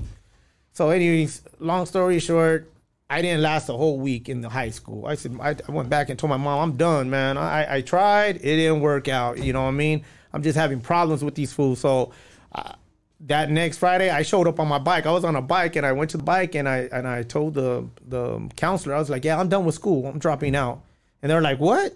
And I already had intentions of going back to the continuation school. I was like, I'm gonna go back to that little Cope school. And I ended up going there because what I wanted to do, look, I wanted to get my GED. I wanted to graduate GED, whatever I could get. Later on, I think I was more aiming towards GED. At this time, I was still aiming for the high school diploma because, like my dad, I wanted to be a Marine. All my life, I wanted to be a Marine, and I was aiming for that.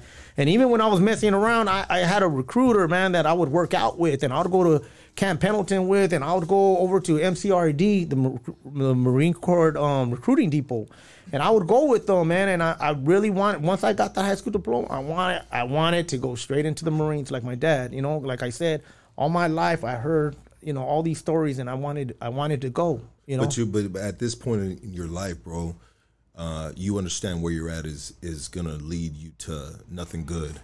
Like you have that understanding. Yeah, yeah, I have that understanding. Like I just got off of a serious case, man. I'm trying to do something. It's not on my record because I beat it. You know what I mean? I'm a juvenile, and the and the the recruiting officer used to tell me. He said, when you're 18, we could close all that. Don't worry about all this juvenile stuff. You know, your little probation and all. Once you turn adult, we get you in there. So I'm like, okay, I'm still looking forward to this, right? And uh, I'm still in the neighborhood doing my thing, though, man. Just you know, just uh, just caught up, you know. And um, what happens is I end up getting busted here and there for little stuff, going right back. And one thing I didn't realize is once you're tried as an adult, every crime you commit now, you're an adult now. It's an automatic. You don't go through no more fitness hearings. It's automatic. I mean, I got busted for like a stolen car or something right away. I'm in adult court. You're not. You're not going to juvenile court. You're going to adult court. It's on you. That's it. I didn't know that. Once you're once you're found fit to be tried as an adult, you're you're an adult now. So here I am, you know, I'm um 17. I'm getting busted in and out, whatnot. I come out, and um, one time, um, these guys they tried to cocktail my sister's house, and she called me, and we went over there, and these fools were still there, and we rolled up on them, and um, we ran one, we took one out of the car and ran him over with his own car, and I was going to blast, and I came out with a shotgun and stuff. I was like, like kick back, he's already man down, like don't trip, you know what I mean? And I was like, man, so the cops rolled up on me. My sister took the gun, and um, and they ended up getting me for the assault. Like, dude was just ran over right there in front of her house. I was like, dang, they trying to burn down her house, you know? Like, I didn't say anything, but the neighbors and stuff were like, you know, they came out and kind of like talked to the cops for us. Like, it wasn't them, you know? They, like, they came to help out, you know? And um, they still took me. They took me and, and um, one of my other homies, and um, uh, I'm in there and stuff, and I came out, and once again, I'm telling my mom the same sad story. Mom, I'm gonna do good this time. You know what I mean? I'm gonna do good.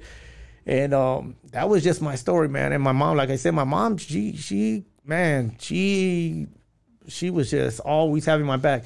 They had me, they had me jumping over a counter at a Jack in the Box on camera and stuff. My mom was went to court and said that wasn't him. I was like, mom, they got me on camera, man. Like, like, come on, you know what I mean? Like, they got me, you know what I mean? Like you know, it was just like that's the way moms was. Moms would stack Bibles up and swear that I was with her. You know, what I mean, during these times, and I mean, moms was I like mean- that, man. I mean, if you love your kids, you should be willing to die, uh, burn in hell, right? hey, moms was moms was crazy like I'll burn that. in hell so- for my kids. Yeah, man. So here I am, in and out again. Lucky, still doing it, man. Still getting. I'm I'm being busted like left and right, though, man. I can't stay out.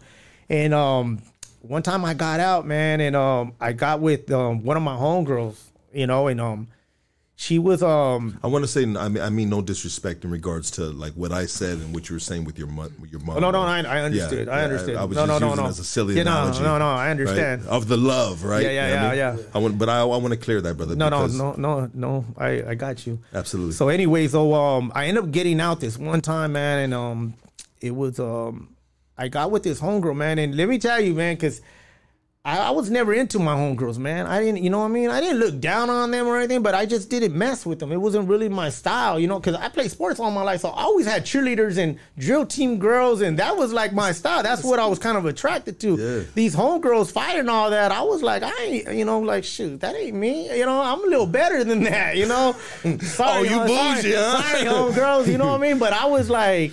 You know, I used to mess with, you know, I mean, to this day, to this day, dog, Aqua Net gives me a boner, bro. you know what I mean?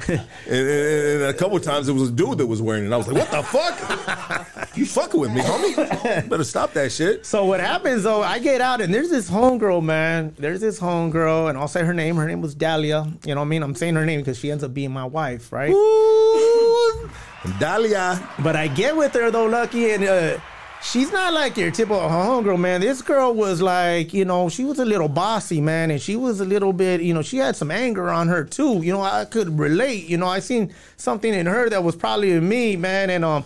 I kind of looked at her as a challenge, you know. And at first, I was I didn't tell the homies, "Oh, I'm gonna get with this girl." I just was like kind of just scoping her out, you know, kind of just like checking out her style or whatnot, man. And um, and then one thing led to another where we started talking, and her little sister, which was a lot younger than us, maybe like three years younger, um, she was already active in the neighborhood. You know, I'm, I'm talking about this little girl was like 13 years old, but she was like the middle person between me and her sister. You know what I mean? Because um, I was being with one of these other girls that I, I had been with for you know a lot of years prior and stuff.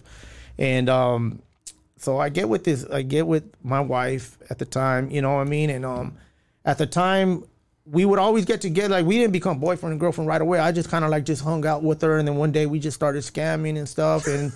Or macking Let's it go, out, baby. man. Let's go, homie. Some motherfucking hood stocks, homie. Say that one more time, bro. Scamming, So homie. we're kissing, man, for, Ah. the, for this new generation, Why do man. I love that? What, that's just like a breath of fresh air. so- This so 2023, you know what I mean? Yeah. If you ain't scamming, you ain't handling your business, little homie. Bro, So, let's anyways, go. me and this girl, man, and she had a lot of issues as well, man. I ain't gonna put all her laundry out there, man, but um, she has a crazy testimony too, man. But anyway, so listen though, so um, you know, when I start, you know, getting with her and stuff, it's always with all the homies. Oh, We were always a lot of homies, a lot of homegirls, man. And um, I was driving at the time, so I would always go pick them up and. And uh, I had a truck, man. Well, it was actually my dad's truck, man. But uh, they would always like, I don't want you walking the streets. Take the car, you know what I mean? So I'll take the truck. And back then, you remember, man, you were able to put a a hundred people behind the truck, and you know it wasn't against the law. So, man, I would pack the truck up, man, and um, I would have all the homeboys, all the homegirls in there, and we would go to party and party and stuff, and and um, so we were always together with homies and stuff, and um, that's the way it was. And um, I started getting busted when I was with her, but not long stretches. It would be like a couple of days, and I still had that mentality that man, I get away with everything. You know what I mean? Like I luck out all the time. You know what I mean? And because I would never tell on myself, I'll never take no deals. I used to always say, man, you going, I'm going to the box with everything. Bro, let me say this real quick, brother. Let bro, trucks. Back then, you can have people in the back of the truck.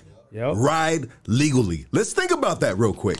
On the freeway too, correct? Yeah, heck yeah. You'd be on the freeway and there'd be dudes chilling in the back of a truck. How unsafe do we see that Yeah. now in this era, bro? Yep. That is just, bro, that's freaking bananas, bro. They're going like 80 miles per hour in a truck and the dude's back there just hair blowing or if he got a Yep. bald Yep. head. I mean, that's just a different time, bro, and a different, like, a different state of mind, Yeah. brother. I had a snug top though on the back of mine, so it was it was little protection, Oh, little shit.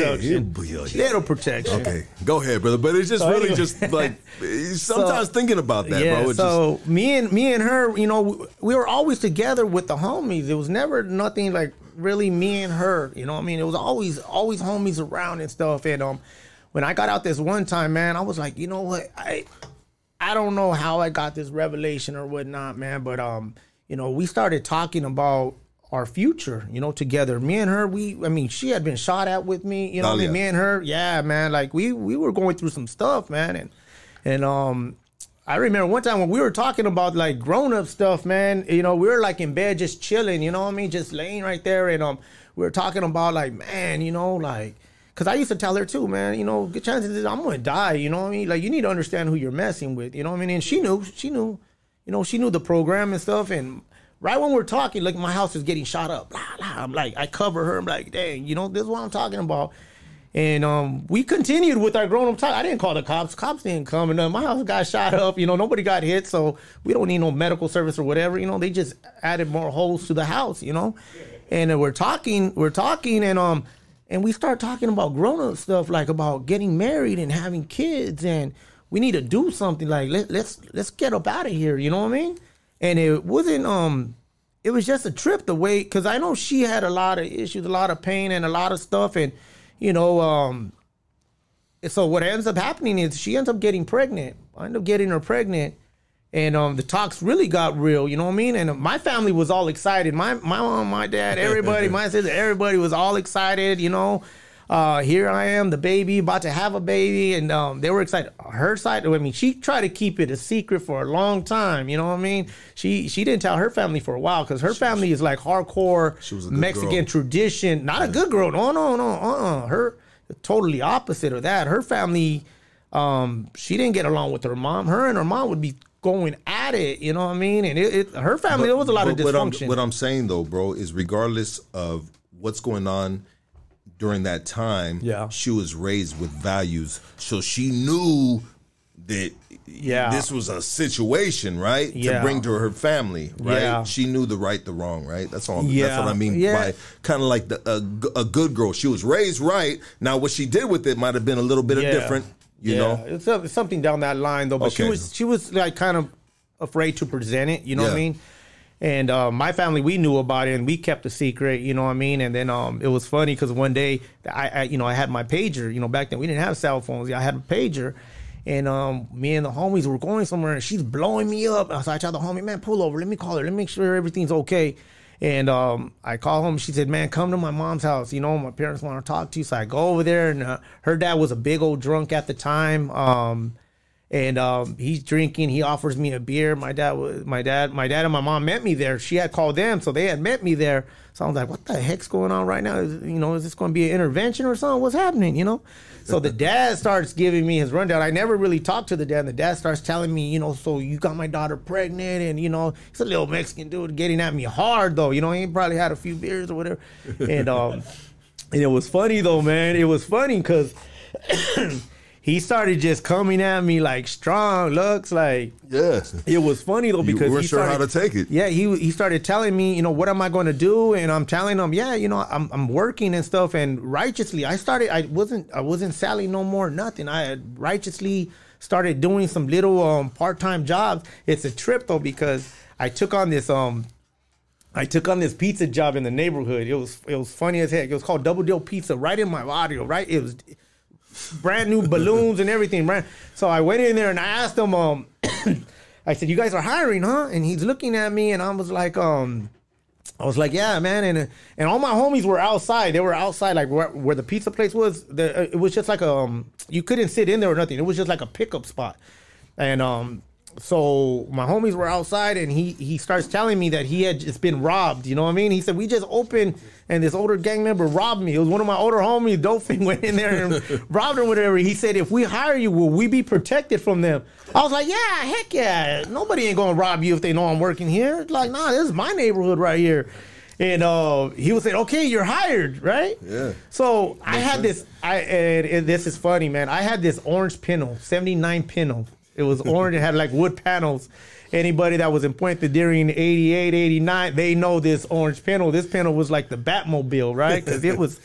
Man, I used to think that panel was bulletproof because man, the people shot at it so much and stuff. But it was like, it, it it was crazy. Look, I ain't lying, man. They this dude, man, we w- rode up on this dude and he threw a big old log at the front windshield. And it, it just bounced off, and I was like, "Man, ain't nothing." And you know them Pintos, man, them Ford Pintos. the fastest it would go was probably like sixty miles per hour. That was like really punching it, right? Yeah. And uh, man, that thing was so marked up, and here I am delivering. I mean, that Pinto was marked, and I'm delivering pizza. and I had circled, I had circled the map, and I told the boss, "Look at this is all I could deliver, right? and all this other stuff, I can't go over there. I can't Oh, go over there." And it was so bad that I used to pick up one of my homies, man. I used to because it was right in the neighborhood, so I would tell the homie, "Hey, come on, go with me. I, I've got to go drop off this pizza." And I was delivering pizzas with a 380 under under the box, like, "Yeah, you order a pizza." hey, Lucky, I'm telling you, man. I try to go. Oh, I try shit. to go legit, bro. I try to go legit. And I it- tried it my was cool. hardest, Lord.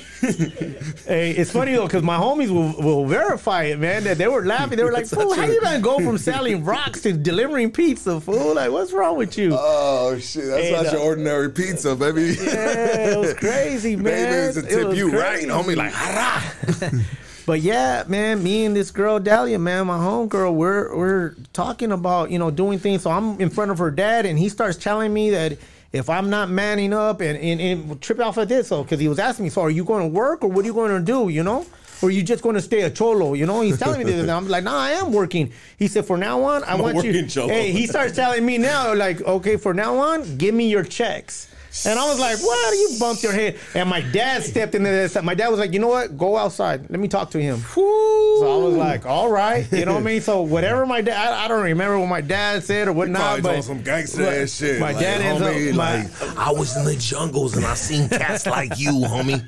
so my dad, You know what I mean? they call me back in and, uh, and we tell them, you know, we want to get married. We're young still. We're, still- we're not even 18 yet. And we're talking about marriage. We're talking about marriage. And, um, and yeah, we go to Las Vegas, man. Uh, she's Oh, she's shit. pregnant. She, this was January, February, March, April. She's three months pregnant.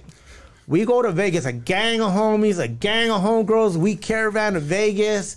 We go to this little gospel light chapel. Uh, I'm sorry. We go to this uh, light chapel in um, Circus Circus. We got married in Circus Circus. Damn. All of us were in there, man. It was crazy. It was crazy, man. And um, when we get back to the neighborhood, you know, um, my sister had offered me to go um, live with her. She was living in Monte. And she had an extra room. Well, actually, my niece was going to give up her room for us um, because they knew I was trying to change. You know what I mean? And they figured if I stood in the neighborhood, I was going to continue getting caught up. So my sister's telling me like, just come over here, you know. And um, I ended up getting a job out there in El Monte, working in a molding company, and um, my wife was working at a at a um, at a fashion store or whatever. I think it was a fashion store. Let's take a quick break, real quick, brother. I apologize, brother. Quick break, Frank.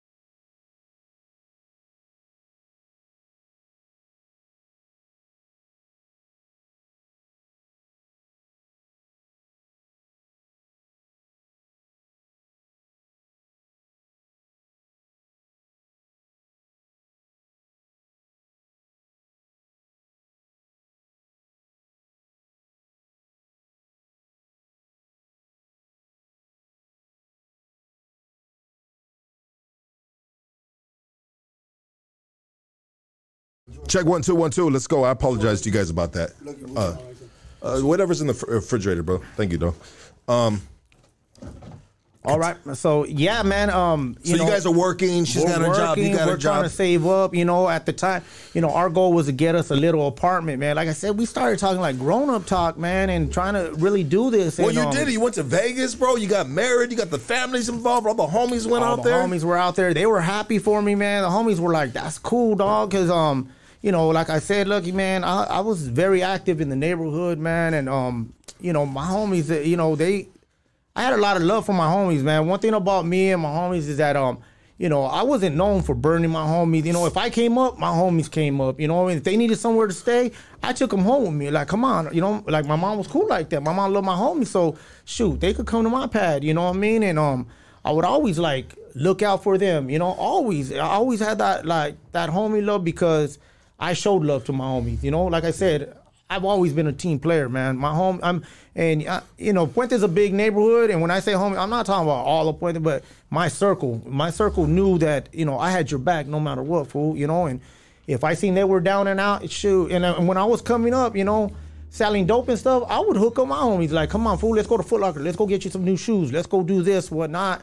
And I always looked out for my homies, so you know, they showed some love, man. When I, you know, when I was going this way, I never said, you know, hey, hey I'm gonna, you know, leave the neighborhood or nothing like that because I was just a phone call away to, you know, going and putting in work. And my wife knew that though. My wife knew that, you know, no matter we're trying to do all this other stuff, my homies are first. Don't get that twisted. You know what I mean? I and um, we would get in arguments because I would still, you know, I'd be like, hey, I gotta go. You know, homies, you know, homies kind of need something right now. You know, I gotta go.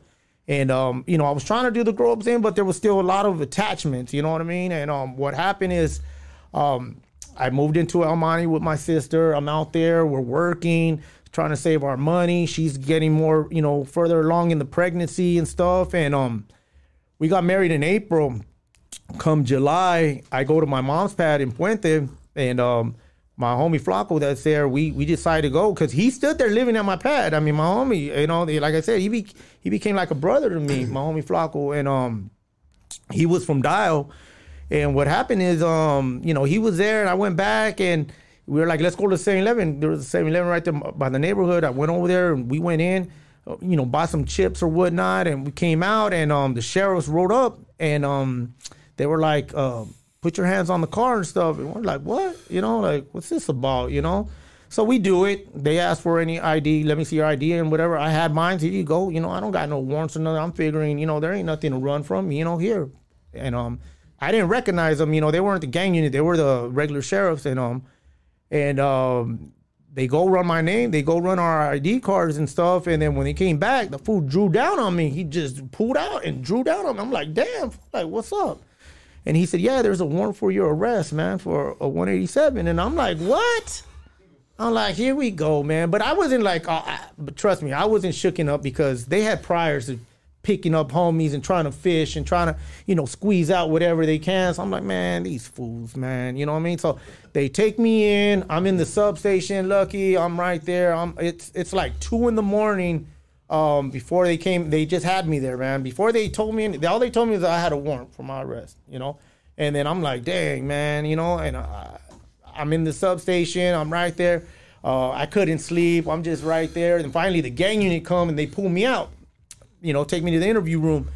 And I'm like, man, what's up, man? You know, and, and I knew gang unit. You know what I mean? And they're talking, they're talking to me like they're friends. Like, hey, Jojo, man, congratulations! Heard you got married. You're gonna have a baby, and, and they're talking to me all like all cool and stuff. I'm like, man, miss me with that, man. What are you talking? Like, why'd you guys pick me up for, man?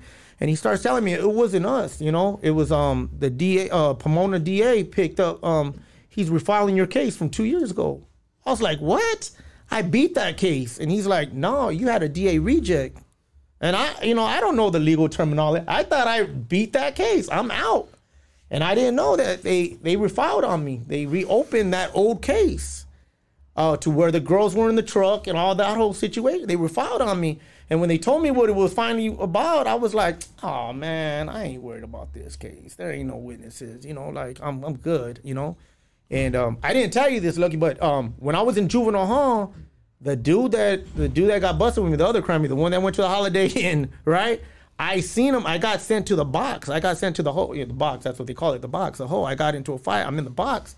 I see this dude right across from me in the other room, right the the room right across, and I'm like, what the heck? I was like, what's up, fool?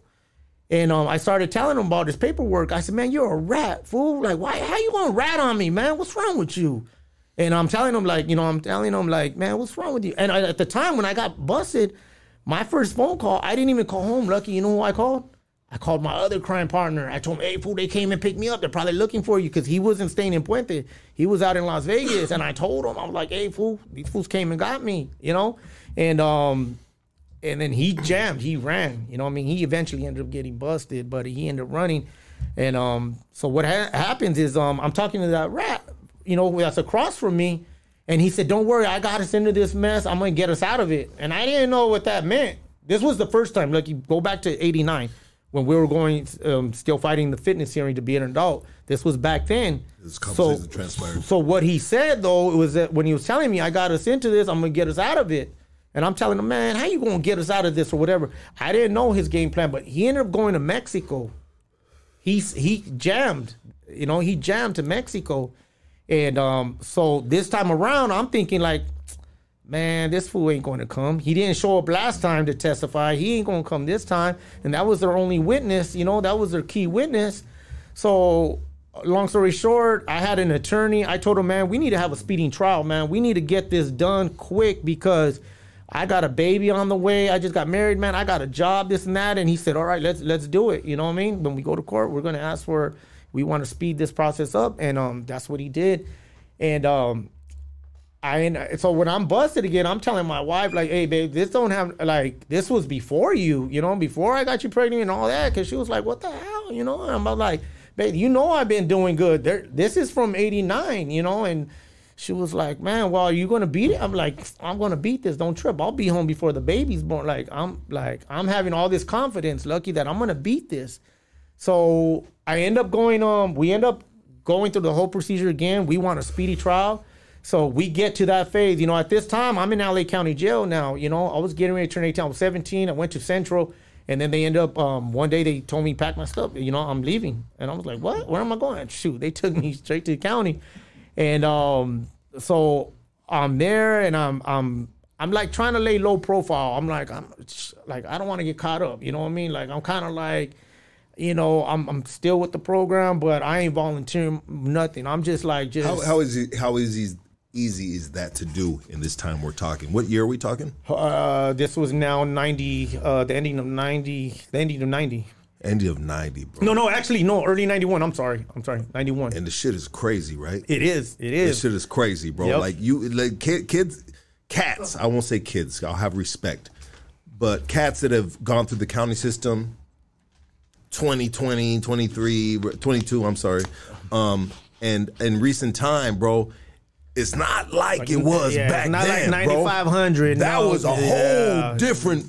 Like I went in the county at 95 for my first time, 18 years old, bro, Mm-hmm. and I was just like, "Damn, this is everything these motherfuckers said it was, and some." You know what I mean? Yeah, I was yeah. like, God damn it, 9,500 motherfuckers smoking crack with sheets and bunks and this and that, bro. And motherfuckers getting their shoes taken, dog. Like, homie, this shit was lit, It was bro. crazy. This shit was crazy. so was. for to hear someone say, hey, I, I, man, I was just trying to lay low. Like, I was thinking in my head, like, I got a little piece of it, bro. How do you lay low, bro? Well, well, when I get when I get to the rest of this part of my story, you're going to see the difference. So when I say low, is like I'm not volunteering. I'm not trying to, you know, I'm just trying, just do what I have to do. You know what I mean? If anything occurs during, you know, the routine of trying to get to this trial, then I'll do it. You know what I mean? I'm going to take care of my business, whatnot. And I'm, I'm trying to maneuver through all of this stuff, you know what I mean? And then um, I start my trial. They put me up in 3600. I'm on the trial module with all everyone fighting life or the death penalty. We're all right there in 3600. Able row. And um, every day I'm going to court, you know, I I get a suit and everything, you know, it's trying to look, you know, um, you know, trying to not look all crazy, you know, for the jury. We're starting to pick jury. We pick the jury and everything, and next thing I know is that um all the witnesses came and nobody identified me. Nobody. Nobody identified me. Even the girl that was in the back seat, everybody was saying, no, you know, it was a long time ago. I don't remember. I, no, I don't think that was him, you know, this and that, blah, blah, blah, blah.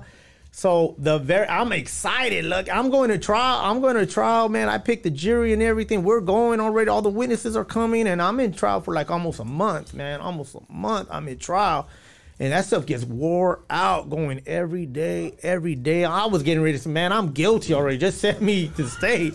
I'm tired of this county jail. trying you know what I mean? out. Yeah, because you know, especially when you're going to trial, they take you early and you stay till the last bus. You know what I mean? And shoot, it was it was very tiring, and especially on the row I'm at and stuff. So every day I'd come back and I'm telling all, all the fellas on the row, I'm like, yeah, man, another witness came, didn't identify me, and everybody's like, man, you're gonna go home, fool? You're gonna go home? I said, I know I am, man. I just got to just you know wait this out though. So the last trial, the last, I mean, the last, uh, the last witness. I'm like, okay, what, what, who else is coming?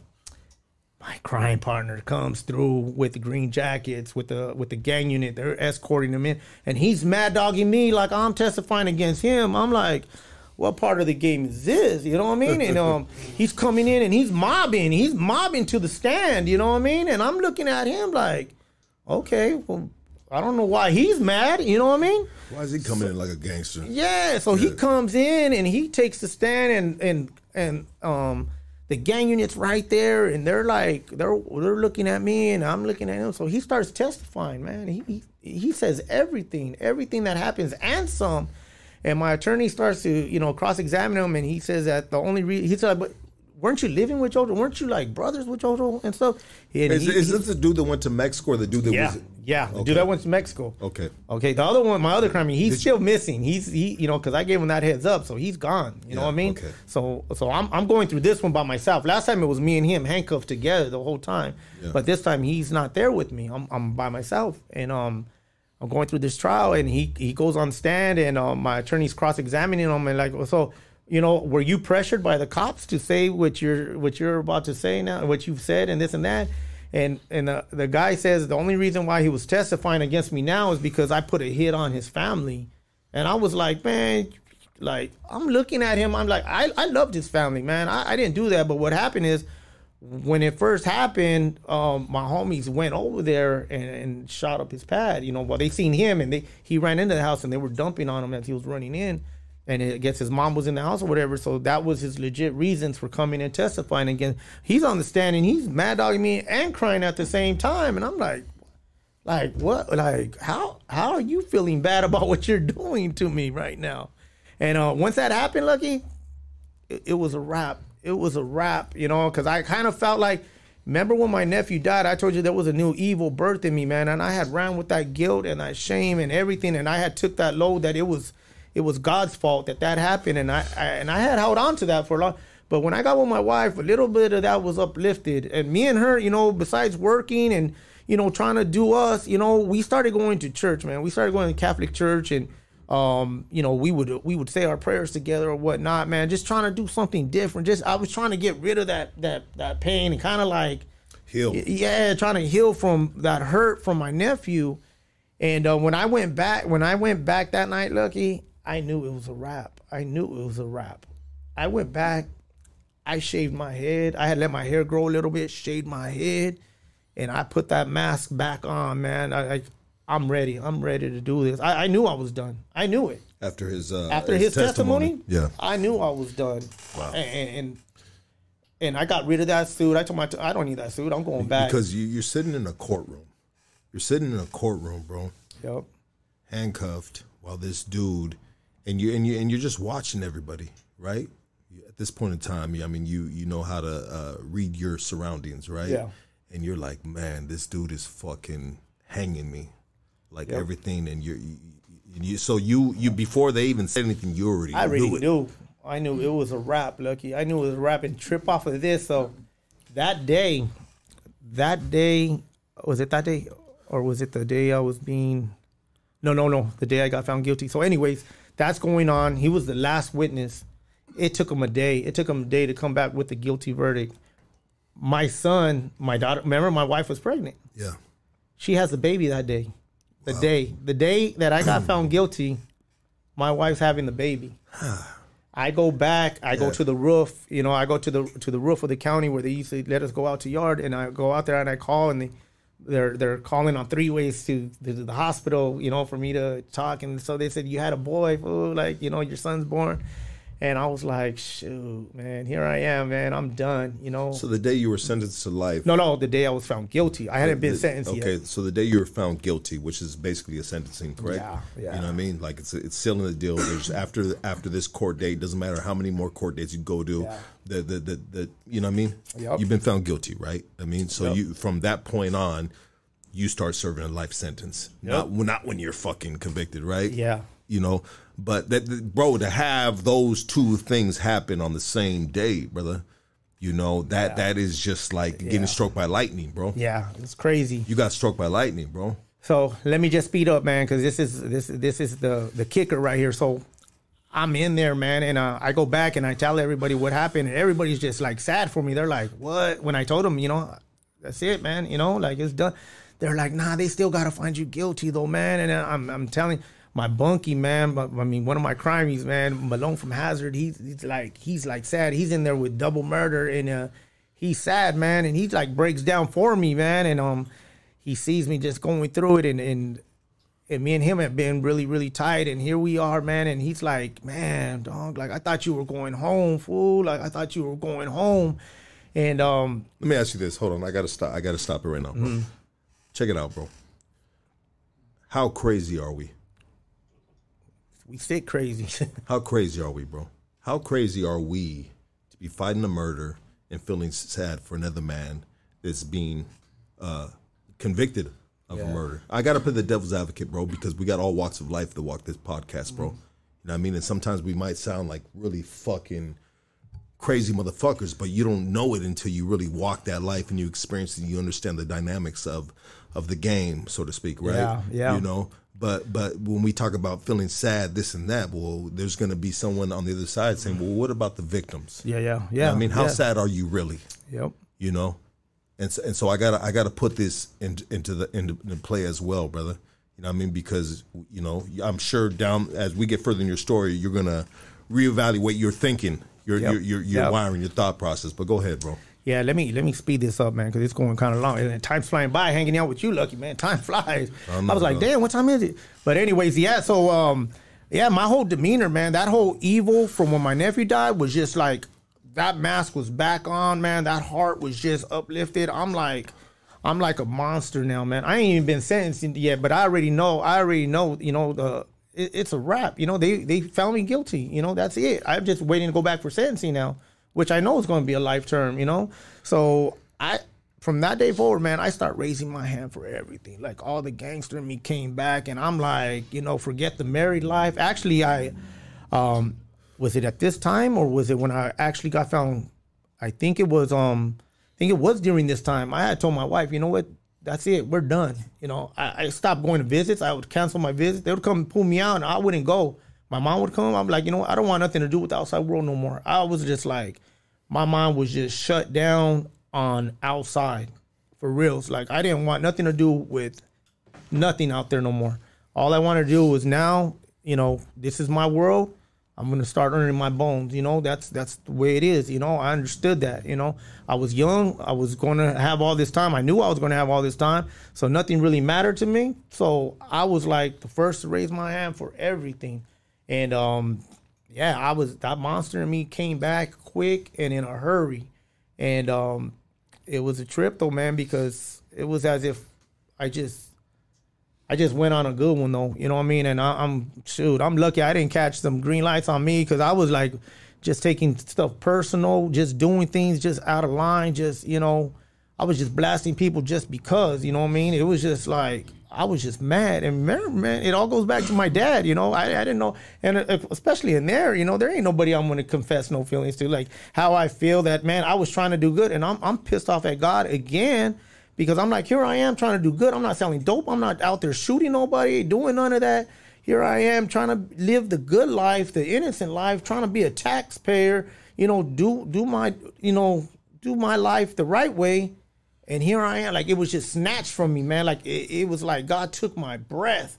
And here I am in this county jail now, man. And I just, you know, I started getting involved with, you know, with everything possible. And um, there was this there was this um homie that came through that um it was an older gentleman and um a couple of my homies like age older man like you know you want to get close to this dude right here and I was like what and um and um I didn't you know let me remind you I'm just juvenile hall political I don't know I don't know too much about stuff you know I hear about big homies I hear about this and that um but they're like you need to get close to homie right there man you know if you're gonna spend the rest of your life in here like this homie slid under the radar was there and um, he took a liking to me, man, and um, he started schooling me like all the stupid stuff. He was like, "Yeah, don't do all that," you know what I mean? But it was like some other stuff, like took me on a whole different mission. I was sharing earlier with these guys had um, you know, something came from Colorado, man, from the feds, you know, and uh, you know, I ended up you know, picking up that kite to take care of some stuff, and we didn't know what he looked like or anything like that. And I said, all we knew, all we knew is that he was going to pill call in the morning, and this was his real name. Didn't know what he looked like or anything. Didn't didn't know nothing but his real name, and that he was going to pill call. How they got that information, I don't know.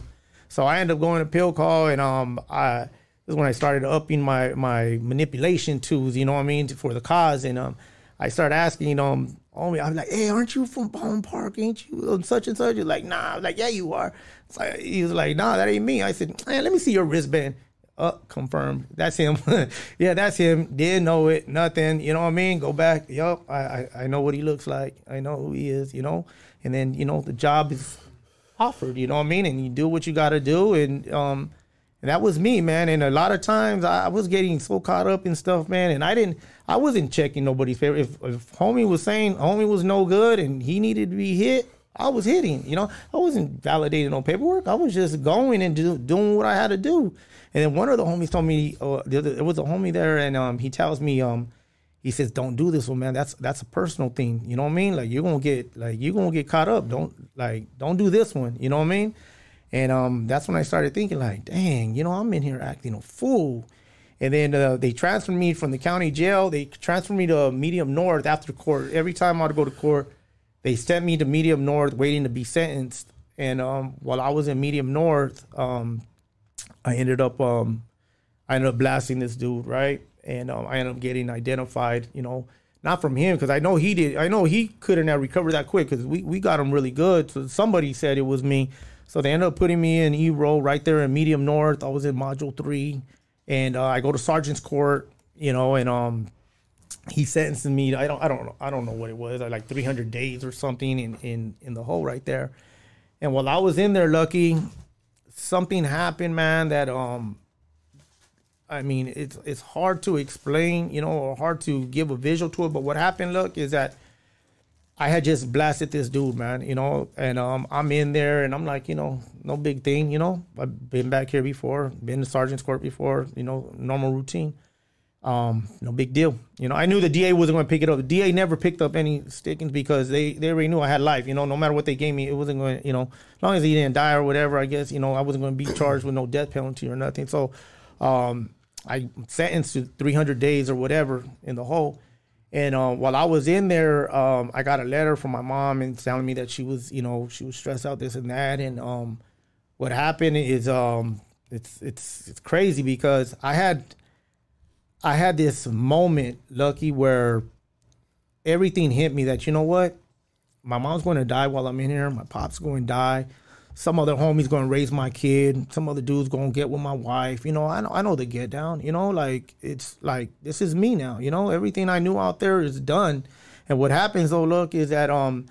I end up getting pissed off, man, and I start blaming God for everything, man. I start I start having this moment. I'm by myself, you know what I mean? So I don't gotta say face. I, I'm just I don't know if I was having a mental breakdown or what was going on, but what happened is um I started um I was just mad. I was mad. I was and I just just everything was clicking, man.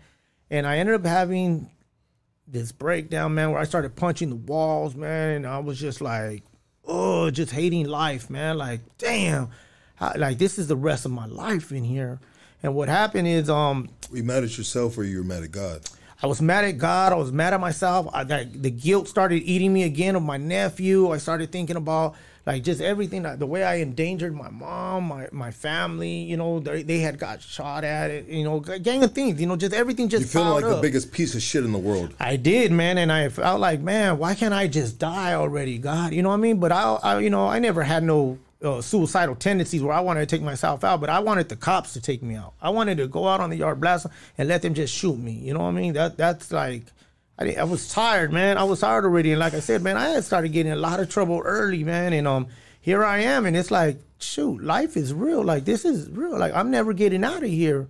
And what happened is that when I had this little, you know, tantrum, I would say, cussing out God and blaming him for everything and punching the walls, and um, I ended up going. I ended up going to bed, man. Um, puffy eyed. I was in there crying. I didn't have to save face from nobody. You know, nobody was going to see me. None of the homies were going to see me. You know, they come deliver the food, everything, and I had 300 days, you know, to clean up my face before then. You know what I mean? So I'm in there, man. I wake up. I wake up lucky, and I, I something happened, man, where I just fell on my knees and I asked God to forgive me. And I was like, God, if you're real, man, I just need you to change this heart, man, because this heart, I like, it's just evil, man. I just like, I just hate, and I just, man, I, I hated myself at the time more, more than anybody. And what happens, I mean, the Virgin Mary didn't show up. I didn't hear no thunder. I didn't see no bright lights. I didn't have no, you know, spiritual moment that, that, you know, I could visualize but I felt something in my heart like I was being forgiven and it was a trip and um trip out on this you know when you're in the hole man you know you count bricks and you play with ants and you know you get lucky get a freeway Freddy in there and you know you, you you're bored in there. You know I used to roll up my socks and turn it into a ball and just play. And one day man I looked between the bunk man and um I found this Bible track. I found this Bible track that talked about the love of God. And I read it and I got mad and I crumbled it. And instead of flushing it, I just threw it right there in the corner. And then I picked it up again and was reading it again. And I was like, man, God, like, like I know you love me, but I, but this is my like, what can you do with my life? You know what I mean? That's what I pretty much. I was like, I'm done. You know what I mean? Like I'm done. And um, I did, like I said, you know, and uh, it's a trip because you know I, I've talked about God and my mom used to make me go to Catholic church, and I did. I did my Holy Communion, and um, I did, you know, um, catechism. I did all that, but I never had a relationship with God. But I knew that I, there was a God. I always believed there was a God. I just didn't know Him personally.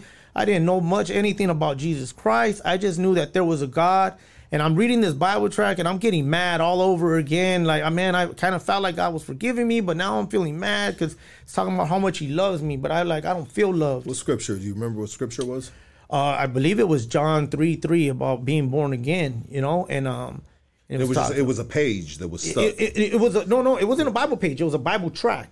It What was is a Bible track, brother? I'm It's sorry. just- it's just oh, like a the, little the message. cardboard thing. It's The- not a cardboard, just a paper. It was just like a. Oh, yeah, little- yeah, yeah, like there a you go, short track, little there you thing. go, yeah. So I crumbled it and threw it away, but I wouldn't get rid of it. I kept on reading it. So, long story short, like I said, I prayed and I asked God, man, to forgive me. You know, if you're real, change this heart. And like I said, I didn't have no right revelations or nothing. So after my my time up in there, they shoot me back to B dorm, and when I go back. The homies have a package for me. They're like, yeah, you know, this is for you for now, blah, blah, blah.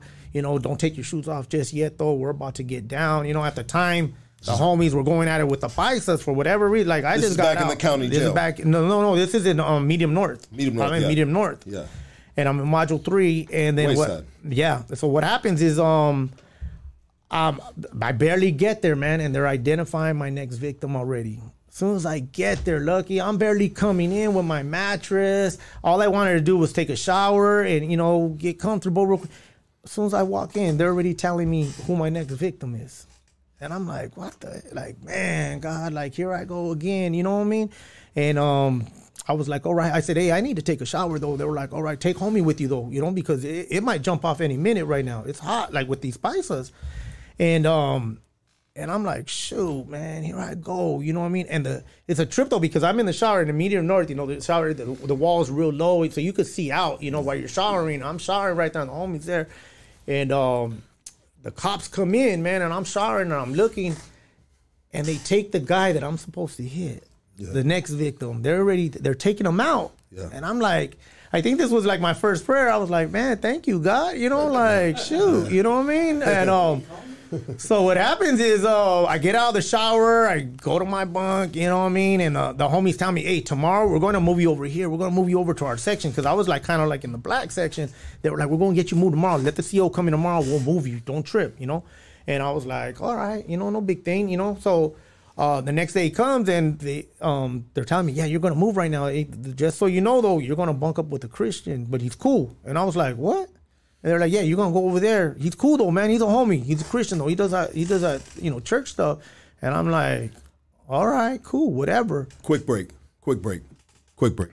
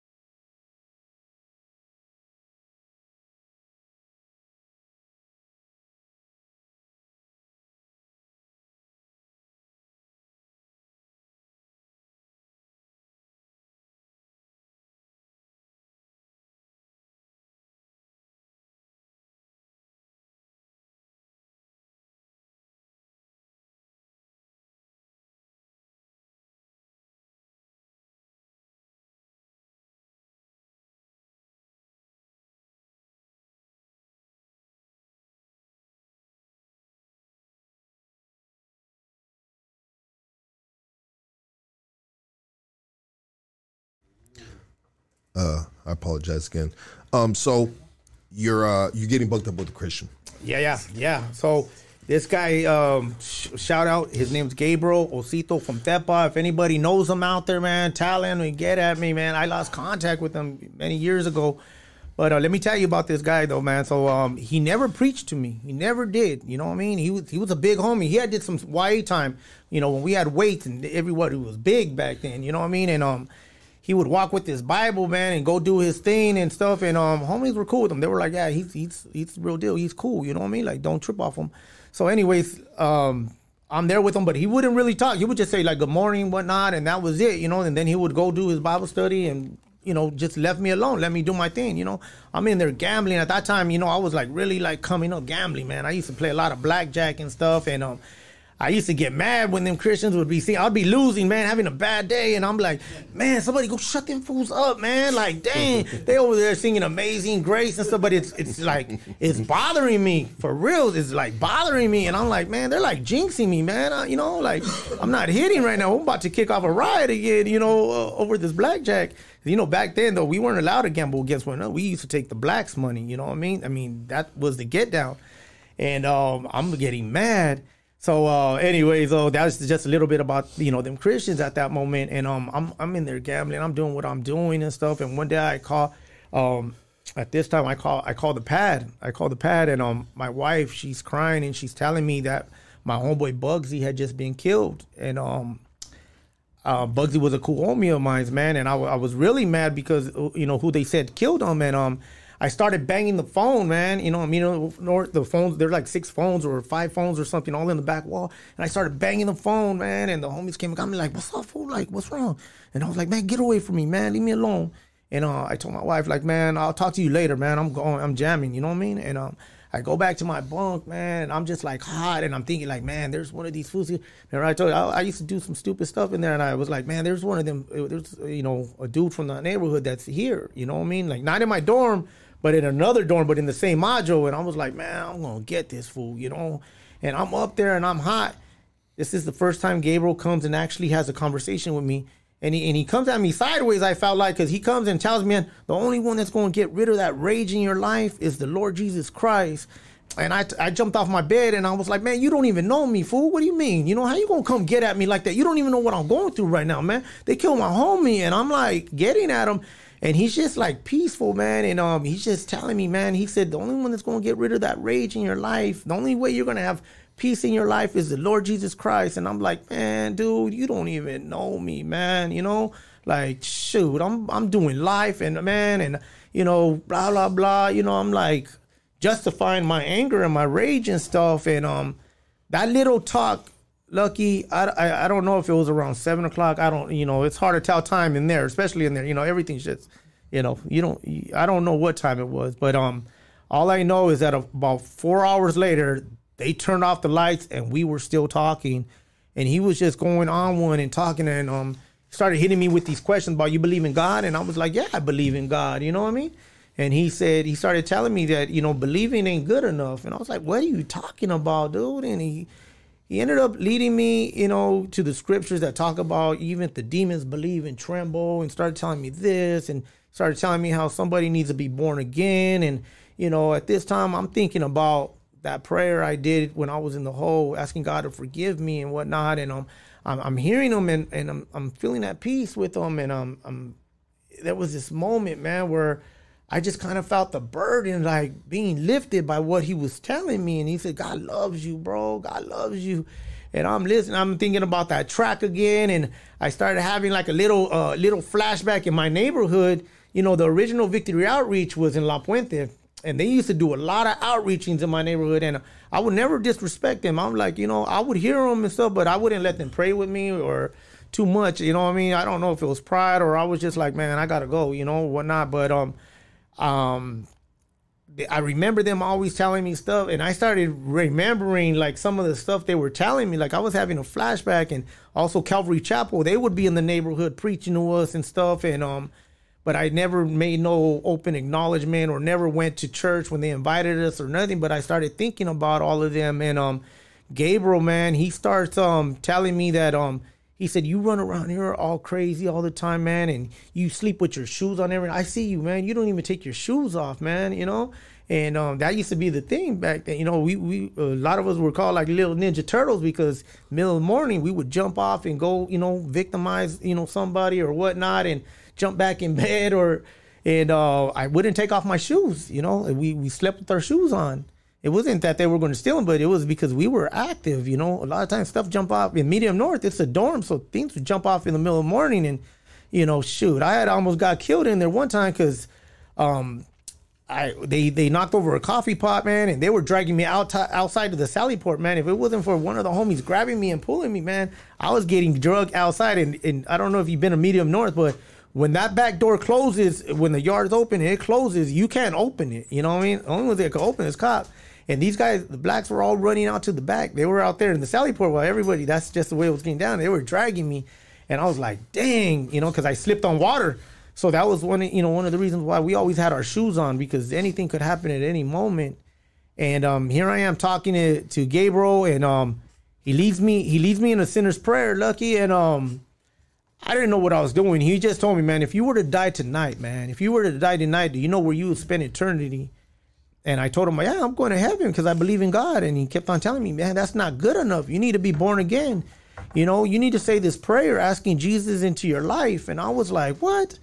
So I said, yeah, I'll say it. I believe in Jesus, you know, like, shoot, I'll say it. And I said it. I said it like unconsciously, like knowing the effect or knowing the commitment, knowing, you know, what else was supposed to play out after this. I didn't know. I wasn't brought up in no Christian church or nothing.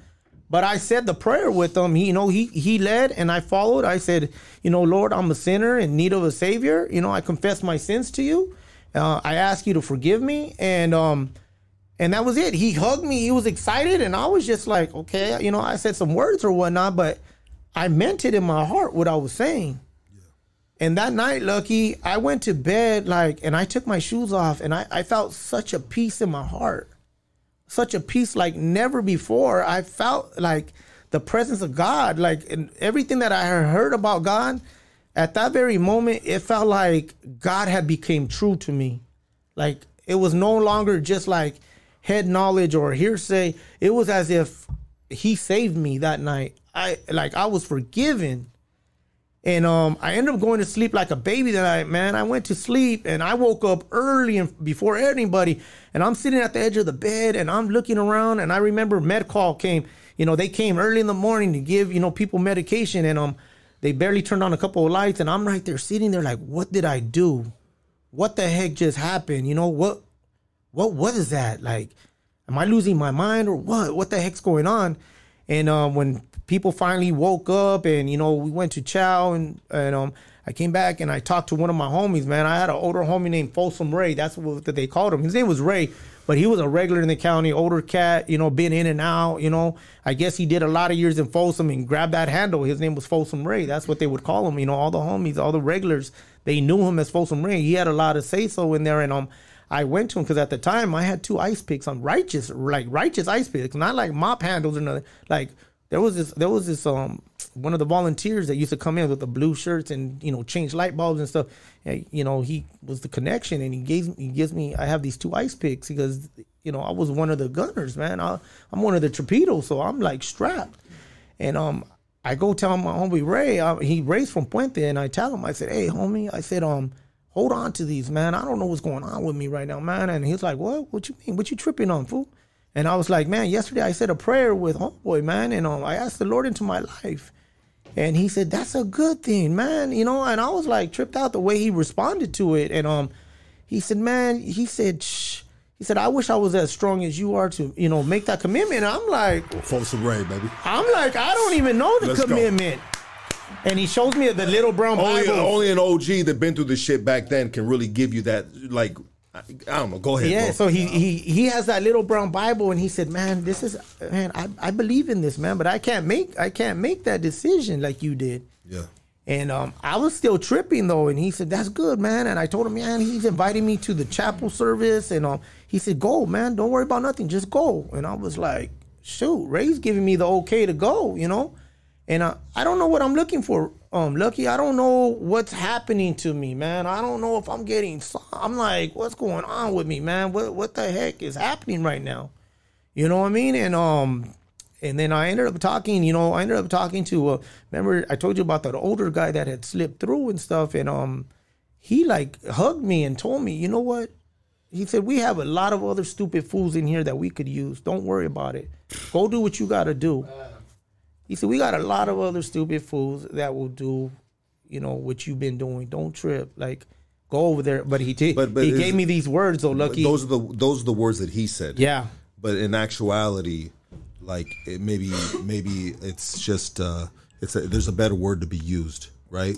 for respect for some of these men. Yeah, yeah, yeah. yeah I, I know what he meant. I know Yeah. what he no, meant. no, no, exactly, Yeah. exactly. But I had to just kind of like, Yeah, yeah, no, no, you're I, right. I, want You're to right. do that because there's other men Yeah, yeah. that have been there, and and they would f- feel offended if they were called stupid, even though where this is coming from Yeah, yeah, yeah. the, the, yeah, yeah. the- right? You know, I know what you mean. And so I just want to, yeah, absolutely. But at the end he of was- the he day, when we me. realized that we realized, damn, we a stupid motherfucker. I've done some dumbass shit. You know what I mean? Yeah. Like, right? You know what I mean? But some I cats, knew I knew the way he was saying it. You know what I mean? And, and, and trust me, he was somebody like I said. You know, he had originally told me not to be doing all this stupid stuff because remember he's the one that taught me to go and ask for the name, verify, you know, do some stuff that because I'm telling you, I was like a chicken with no head. I was doing some stupid stuff. Yeah, and I think he was calling me out on that. Like, don't tri- you know the stupid stuff you were doing. You know, Yeah. there's a lot of other fools that will volunteer to do that stupid stuff as well. You know what I mean? Whatnot. You I mean, what we take pride in, Yeah. in, in the game, bro. We take pride for doing stupid shit. You know what Yeah, I mean? yeah. And, and, you know, it- we'll, we'll be the first ones to acknowledge it, right? You know what I mean? So, anyways, when I'm talking to him, though, you know, he he hit me with this, you know, and I took it. I took it as a valid um, words of advice. He told me, just don't be coming in and out, man. Don't play games with this. You know what you're deciding to do, man. I mean, you better think about it. You know what I mean before you start announcing anything. And um, I'm looking at homie like, okay, you know what I mean. And I'm still not knowing what I'm doing. Lucky, yeah. There and you haven't no- there even, wasn't you, nobody you haven't even me. got off the county jail yet. Yeah, there's nobody mentoring me. There's nobody Yeah. guiding me on these decisions. You know what I'm saying? I'm like, Getting, you I'm kind of like running off of feelings at, at this moment. Well, you're getting hit by strike. You're hitting, hit, getting hit by fucking lightning for the second time, bro. yeah. Right? You So know? so this is going on, man, and um, I started going to church, man, and um, you know, the name Gabriel, you know what? That was the name of the one of the archangels in the Bible, man, and um. I, to this day, I'm like, man, Gabriel was like an angel to me, man. And um, I was, I, I ended up asking him, man, if you're a Christian, you know, what are you doing in jail? You know, like I didn't know Christians in jail. I didn't. And I was like, well, you know, you do this church thing, but what are you doing it in here? And he was like, listen, no, I was out on the streets. I had, you know, and then he shared the story about how he was in YA, came home, ended up getting saved, doing good. He was walking, he was working construction. He had a a, a, a box cutter on his belt, and the cop, Inglewood Police, he was he was from Tepa out there in, in by Lennox and um in Inglewood, and um he said that the cops took violated him for having that box cutter on his tube belt. And he was like, you know, it is what it is. I serve God, so you know, it's all God's planning. And then we ended up talking like, man, you must have been sent here for me specifically, because after about two weeks of really discipling me and helping me get through what I was going through, he left. And when he left, Lucky, I felt naked, man. I felt like I'm alone. Like these wolves are going to get me now. Because up until that time, he was like kind of like mouth feeding me the word of God, teaching me how to pray, teaching me how to, you know, stand on promises of God. And I two weeks, this dude was just feeding me, feeding me, feeding me. And when they took him, I was scared, Lucky. And every morning we used to pray on our knees right there, you know. And um, when he left, I was like, shoot, you know, here I am alone now. And I was like, I'll just continue doing what we've been doing, praying, reading the word in the morning. And um, it wasn't long lucky until God started. At that time, Gabriel was showing me the word. At this time, God started showing me the word because I was just depending upon Him. I was praying and reading the word. I didn't have no fancy books or anything to help break anything down at the time. It was just my Bible and it was praying. And it was a trip though because um, God just started doing miraculous things in my life and it was crazy. And um something happened. I ended up um I ended up getting sent um when I went to court, they said because you were 16, when I went to sentencing, they said before we sentence you, we're going to send you on a on um, a fitness hearing for youth authority. And a fitness hearing is to see if you're whether or not you're fit to go to prison or be a Y number. If you're a Y number, I was hoping for a Y commitment because at Y you could parole at 25. I mean, you could get out, max out at 25, and that's it. No prison. There's a lot of guys that were busted for murder as kids that would get out at 25. They would never see prison. You know what I mean? So when I went, they ended up sending me to Norwalk on a 90 day observation. So when I went on that 90 day observation, um, this was like my first like my first big trial you know being um going to YA as a as a Christian you know because everybody's telling me they don't play that in YA man. YA your enemies they got 24 hours to get you and um you know when you get there everybody's going to test you and everything. They were like forget YA just go to prison and I was like shoot I should just do that you won't have to deal with all them games and YA and stuff And I was, you know, I had thought about it and everything, and then uh, I said, well, I still got to go on observation anyway because it's, uh, you know, I have to be sentenced, you know. So when I get to YA and stuff, there's a lot of other homies there that are coming from TS, from Chad up north and stuff, and they're telling me how, you know, why is this, this and that, man, you know, blah blah blah. And they said you're 18, so most likely you're gonna go to Chino. So I was like, damn, if I go to Chino, I'm gonna be close to home. Chino's only, you know, 20 minutes from Puente. You know, I'm like, shoot, you know, that'll be cool, you know. So when I got to YA, man, I kind of liked it and stuff. And then when I went back, um, they didn't um they didn't sentence me. So I'm like 90 days in, like already, and I'm still serving God, man. And um when I went back on my observation, they sent me to um um to Max East. I go to Max East, and um this is where things really got crazy, man. Where I got to East and um and I'm serving the Lord still, man. I'm still going strong, man. And God's showing me more and more of His Word, and He's using me, and um, you know, and um, I'm starting to learn more of the Word, starting to stand strong and stuff. And um, here I am in East. Uh, I forgot exactly which dorm or whatnot, but um, I'm in a prayer circle. Lucky, I'm in a prayer circle with with I want to say maybe like eight black guys, maybe a white guy, and um, uh, probably like one Mexican, if I remember right. And we're back there praying, and one of the homies came and grabbed me. He was like, "Hey, Jojo, come here." And um, I'm like, "What's up?" He said, "Go over there with the homies." And, and I was like, "Why? What's up?" He said, "Just go over there." And um, uh, I start looking around, and everything's quiet. You know, the quiet before the storm. And I'm like, "Oh shoot, man! Here we go." You know what I mean? And um, I tell I tell the homie like, you know, like I appreciate it, but I'm gonna stay here and pray. You know what I mean? So we're praying in like in seconds, man. You start hearing the bunks. Everybody started going at it. Blah, blah, blah. And um, God, you know, I had so much pride. I had so much pride that God had to deal with, man. And um, at this time, you know, I'm I'm like running towards the homies area because all the blacks were on this side, all the homies were on this side. and when I when I'm going over to where the homies are, like blacks are like running at me and just pushing me out. It was as if an angel had their hand on me, just like moving me out of the way, just like not bothering with me. You know what I mean? Yeah. And I'm over there, and um, the homies pushed you know the blacks into the restroom, and the homies are like all excited, like they they already like put in work and everything. And a couple of homies were like, "Hey, there's more blacks in the back." Trip off this, lucky man. This is this is this is this is crazy, man. I, I still can't believe how it went down, but the homies started running to the back, and these other blacks, you know who they were? These were the same guys I was praying with. These are like my Christian brothers now Yeah. and uh, I do something that I would never ever do, you know, up into this point.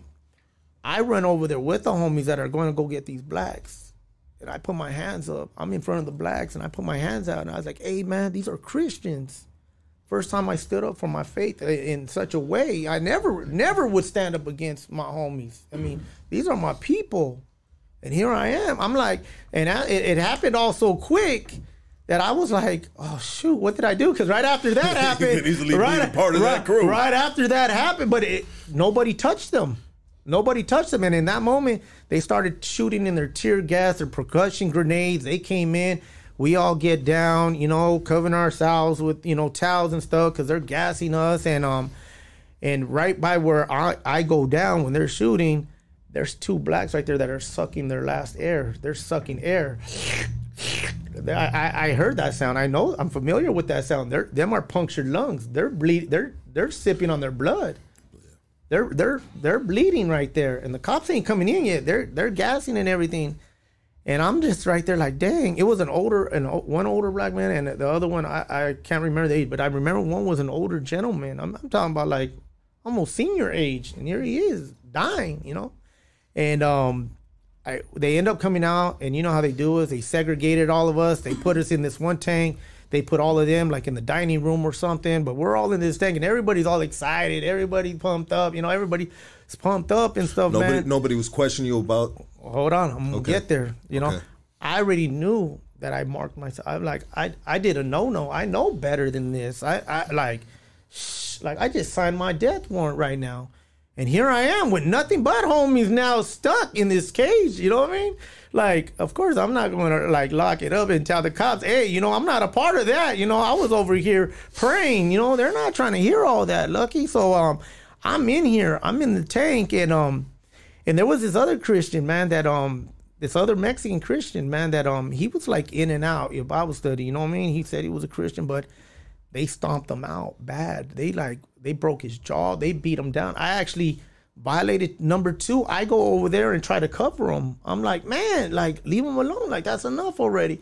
I'm like, that's strike number two. You know what I mean? I, I'm done. Like I'm just like striking myself out right here. Like, and um, I'm like stressed out. So I put.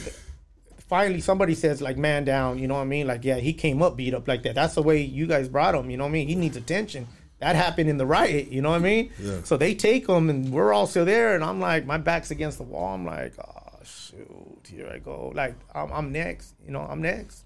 I wasn't active. I didn't volunteer. You know, I I know the rules. I know the get down. You know, I wasn't active. You know, I, I left my homies hanging. You know, even though they beat up. You know, I mean, they got the best of the situation in that one. I said, I, I'm still. You know, I did a no no, and uh, I'm standing there, um, lucky, and um, there was this guy, man. Um, I love him, man. I want to say his name because I hopefully somebody would know him, but his name was Kilo from Florence. Big dude, looked like corn-fed brother, man.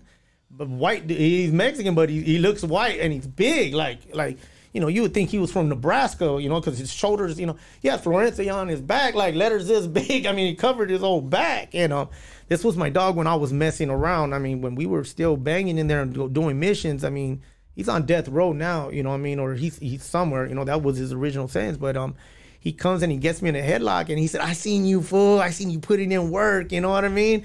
And um. I didn't think of it at the time that he was trying to bail me out. He was trying to save my little butt. You know what I mean? He had a little say so. Yeah, and he was telling me, he was like, man, I seen you, fool. Like, boxer, you were scrapping. I seen you drop that black fool. Like, man, I can't believe you kicked him. You know, like, man, you didn't have the Holy Ghost tonight. You were getting down, fool. That's right. Bailed you the fuck out. And I'm like, man, you lying, fool. I'm like, I didn't take the pass. I'm like, you lying, fool. I was praying. You know what I mean? And he's like, I know, man. You're good, fool. You know, whatever. And um, and I'm like in the corner still thinking like, man, it, it, it might be him that ends up, you know, cracking me because I know the get down, I know the hug, I know the whisper. I ain't stupid. That was me, you know, make you think I was your best friend, you know, and end up, you know, hitting you in that moment. So I'm like thinking it's still coming, you know what I mean? And um, and then some other little homies came by and they were like, "Hey man, that took a lot of guts, man, for you to stand up for your Christian brothers, man."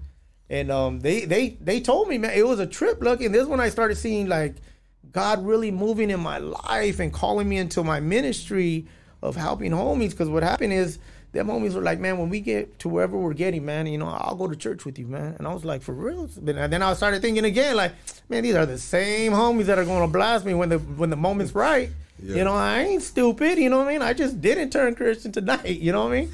I was just like, but um, long story short, man, like God was dealing with my pride, and um, and and He allowed me to step up to such a situation, man, that I would never have done in my own flesh, and it's a trip because I had just been baptized in the Holy Ghost, and I didn't even know nothing about that, and um, you know, in the Bible talks about that baptism, you know, giving power for ministry, and it was from there where my ministry took off, where God allowed me to, you know, be surrounded by homies, man, and, and be able to share the gospel with them. And um, one thing about me, Lucky, and um, uh, well, well, I, I know we're going to be wrapping it up, and I'm going to speed this up, man, because I, I want them to hear where I'm at today. But for the next, you know, 13 years, man, I went serving the Lord, man, and I went up, you know, and uh, I've been in the SHU program for things I didn't do. You know, when I went to YA, they had told me when they were like, "Don't go back to YA." I ended up getting sentenced as an M number, which was uh, adult conviction, meaning at 25 you get sent over to prison and finish off your life term. So I was like, "That's cool, you know, whatever." So I end up going to YTS in Chino. Um, and I end up doing good there, man. I end up getting a, a carpentry certification, learn how to build a house from the ground up, you know, learn some electrical. I learned, you know, different things in there from trade school. And, um, you know, I was helping the homies learn how to build stuff because I was I was going in there and um, reading the books while homies were smoking, drinking coffee, telling lies to one another. I was in the books, you know, I was learning. And uh, other homies used to trip off that. And uh, it's funny because I wanted to be baptized in YA, man. And let me tell you, man, when I got to YA, I was like, here we go, man, because it was crazy. Everybody was telling me, you know, why is gladiator school, man, especially TS, you know, that's where all the older cats are. And they were like, you know, you, shoot, man, good luck, you know what I mean? And it's a trip lucky because when we first got, I, mean, I remember one of the homies saying, hey, even though you're a Christian man, listen, sharpen up five pencils, tape them up, and that will be your your first crusher. That would be your first one. You'll get you'll get a few hits off that. You know, sharpen them pencils all the way up, tape them up, and that's gonna be able to. Pre- I was like, I don't need no pencils, man. I'm going in there with God, man. And he was like, All right, homie, I'm trying to warn, give you heads up. You know what I mean? Your enemies ain't probably Christian, but they're gonna they're gonna remember you. You know what I mean? And you know, I'm blasted on my body, you know, in the neighborhood everywhere. They're like, you, ain't gonna be able to, you know, hide behind that Bible. And I was like, I ain't trying to hide behind that Bible, you know. And um, when I got to YA, um, like two days later, man, there was like a big old riot on the thing. Two different and YA, man. I mean, whole neighborhoods go at each other. You know, you have twelve against twelve. You know what I mean? And uh, I believe at the time when I got there, I believe it was um, I believe it was Florence and 18th Street that were just going at it. I'm like, dang, you know, like crazy, like this is crazy. And I'm with um the homie, um one of the homies that I knew from the county. He's from Pacas, and um when I get there, he gives me this big old list. You know what I mean? He said, "Yeah, look at the list of what we can, what we can't do, and what we can do." And I was like, "Dang, you know, all of these, you know, rules and YA and stuff." And I was like, "Lord, you're gonna have to help me with this." You know what I mean? And um, so Trip, when I ended up going on, when I ended up signing up for church, because they have two lists: Catholic Church and Protestant Church. And in YA, there was only a brown church and a black church. And I ended up going to the Protestant church because I'm Christian. Lucky, I go in there. And uh, the homies are telling me they like, hey, you can't go to that church. You need to go to the Catholic church. And I'm telling them, I'm not, I'm not Catholic. I'm Christian. Like it doesn't matter, you know. There's a brown church and a black church. You go to go with the Browns. I was like, man, I'm a Christian. They're like, if you sign up on that list, homie, everyone's going to line up at your door. And I'm like, oh man. So you sign up on a list, and then what I happens? sign up on the list and I go. And when we're going to the when we're going to the church, lucky the blacks are even like questioning, like, hey, homie, like, like you from a black gang or like what like what's your issue? You know your homies are gonna get you, right? Yeah, they felt like the FBI was in there, bro. I mean, And it was crazy though because I go to church and I'm praying like, Lord, help me when I get back. And when I get help me now and help me when I get back. And when I get back to the cell, my my my bunkie, he tells me like, "Don't trip. If anybody comes in, I got your back." And I'm like, "Here I go again." Like I heard that story. You're probably gonna be the main one that gets me. You know, like, I understand. You know, it's whatever. You know, it is what it is. You, You, know, know, you were never afraid to get hit for for your actions. I wasn't afraid. You know what I mean? Like I said, You believe so much. I believe I had an encounter with God where nothing else mattered. What was going on with me was the real deal, and I was willing to die for Well, you it. got some cats right here, bro, that are gonna be like, "Oh, this, that, blah, blah, blah," but you didn't. You didn't lock it up. You didn't hide from nothing. Nope. You were there. Even when the homie grabbed you by your neck and said, "Blah, blah, blah," you're like, "Fool, come on, dog. You know I didn't do that shit, dog." Like, so never you changed up my story. Never, never did. And I think this is why a lot of people that since I posted your podcast, bro, that they reach out with respect because I think uh, the streets know, right? Yeah. The streets know what it is, and they'll be the first ones to let motherfuckers know around here, right? You know, Yeah. and even though you went on, you went and did that, bro. You you stood strong in the face Yeah. of adversity, right? through all of that through like i said you know there was different reasons uh, throughout ya you know what man i mean god was so good and it's a trip lucky man you know i would encourage people get the book to read the details but um in that process this is this book right here, right? in that book it has more process in there hit, hit on that one right there, dog. Switch the camera. Hold that book up real quick, bro. Where can people get that book, dog? they could get it on amazon they could download it on their iphones and ibooks they could get it from um, barnes and noble they can get it from um, a few different places you know so it's it's out there you know what i mean so the details of it though that i'm speaking of is that you know in ya when they told me that that you know i had to go to the brown church and this and that um it was funny though because you know, God had my back the whole time. And what ends up happening is uh the black church ended up turning into the brown church because I ended up going back and telling all the homies, like, hey, your big homies were here from Victory Outreach, from this church, Praise Chapel, and man, and, and you and your homegirls were here. And they were like, what? So that was the way I got a gang of homies to go to the black church because it wasn't a black church. It was a Christian church. And Victory Outreach is a Christian church. And these were homies coming in and homegirls and stuff. And so they started going and they started telling other people, yeah, they're going. And um, it wasn't that long, man, until there was a revival in, in YTS that, um, you know, a lot of homies ended up getting saved. A lot of lifers were getting saved. And uh, man, it, it just, it, it just blew up. The whole church scene there blew up and God was moving and, um, and life was um you know it was being impacted man there was miraculous healings taking place there and uh, the Bible became real to a lot of people. Where I mean, it was obvious that it was God, you know, and um, it was just regular gangbangers that didn't want nothing that allowed us to pray over them, and they were they were you know being touched, and before long, there was a whole lot of Christians in YTS, man, and. Uh, if anybody was there during like 90 uh, you know like 92 to 97 you know before we all got kicked out we all got kicked out when a when a counselor got killed there and we all left and we went to prison and you know what god continued moving through the prisons and um i'm grateful man as I, as i went through you know the prison it was a trip though because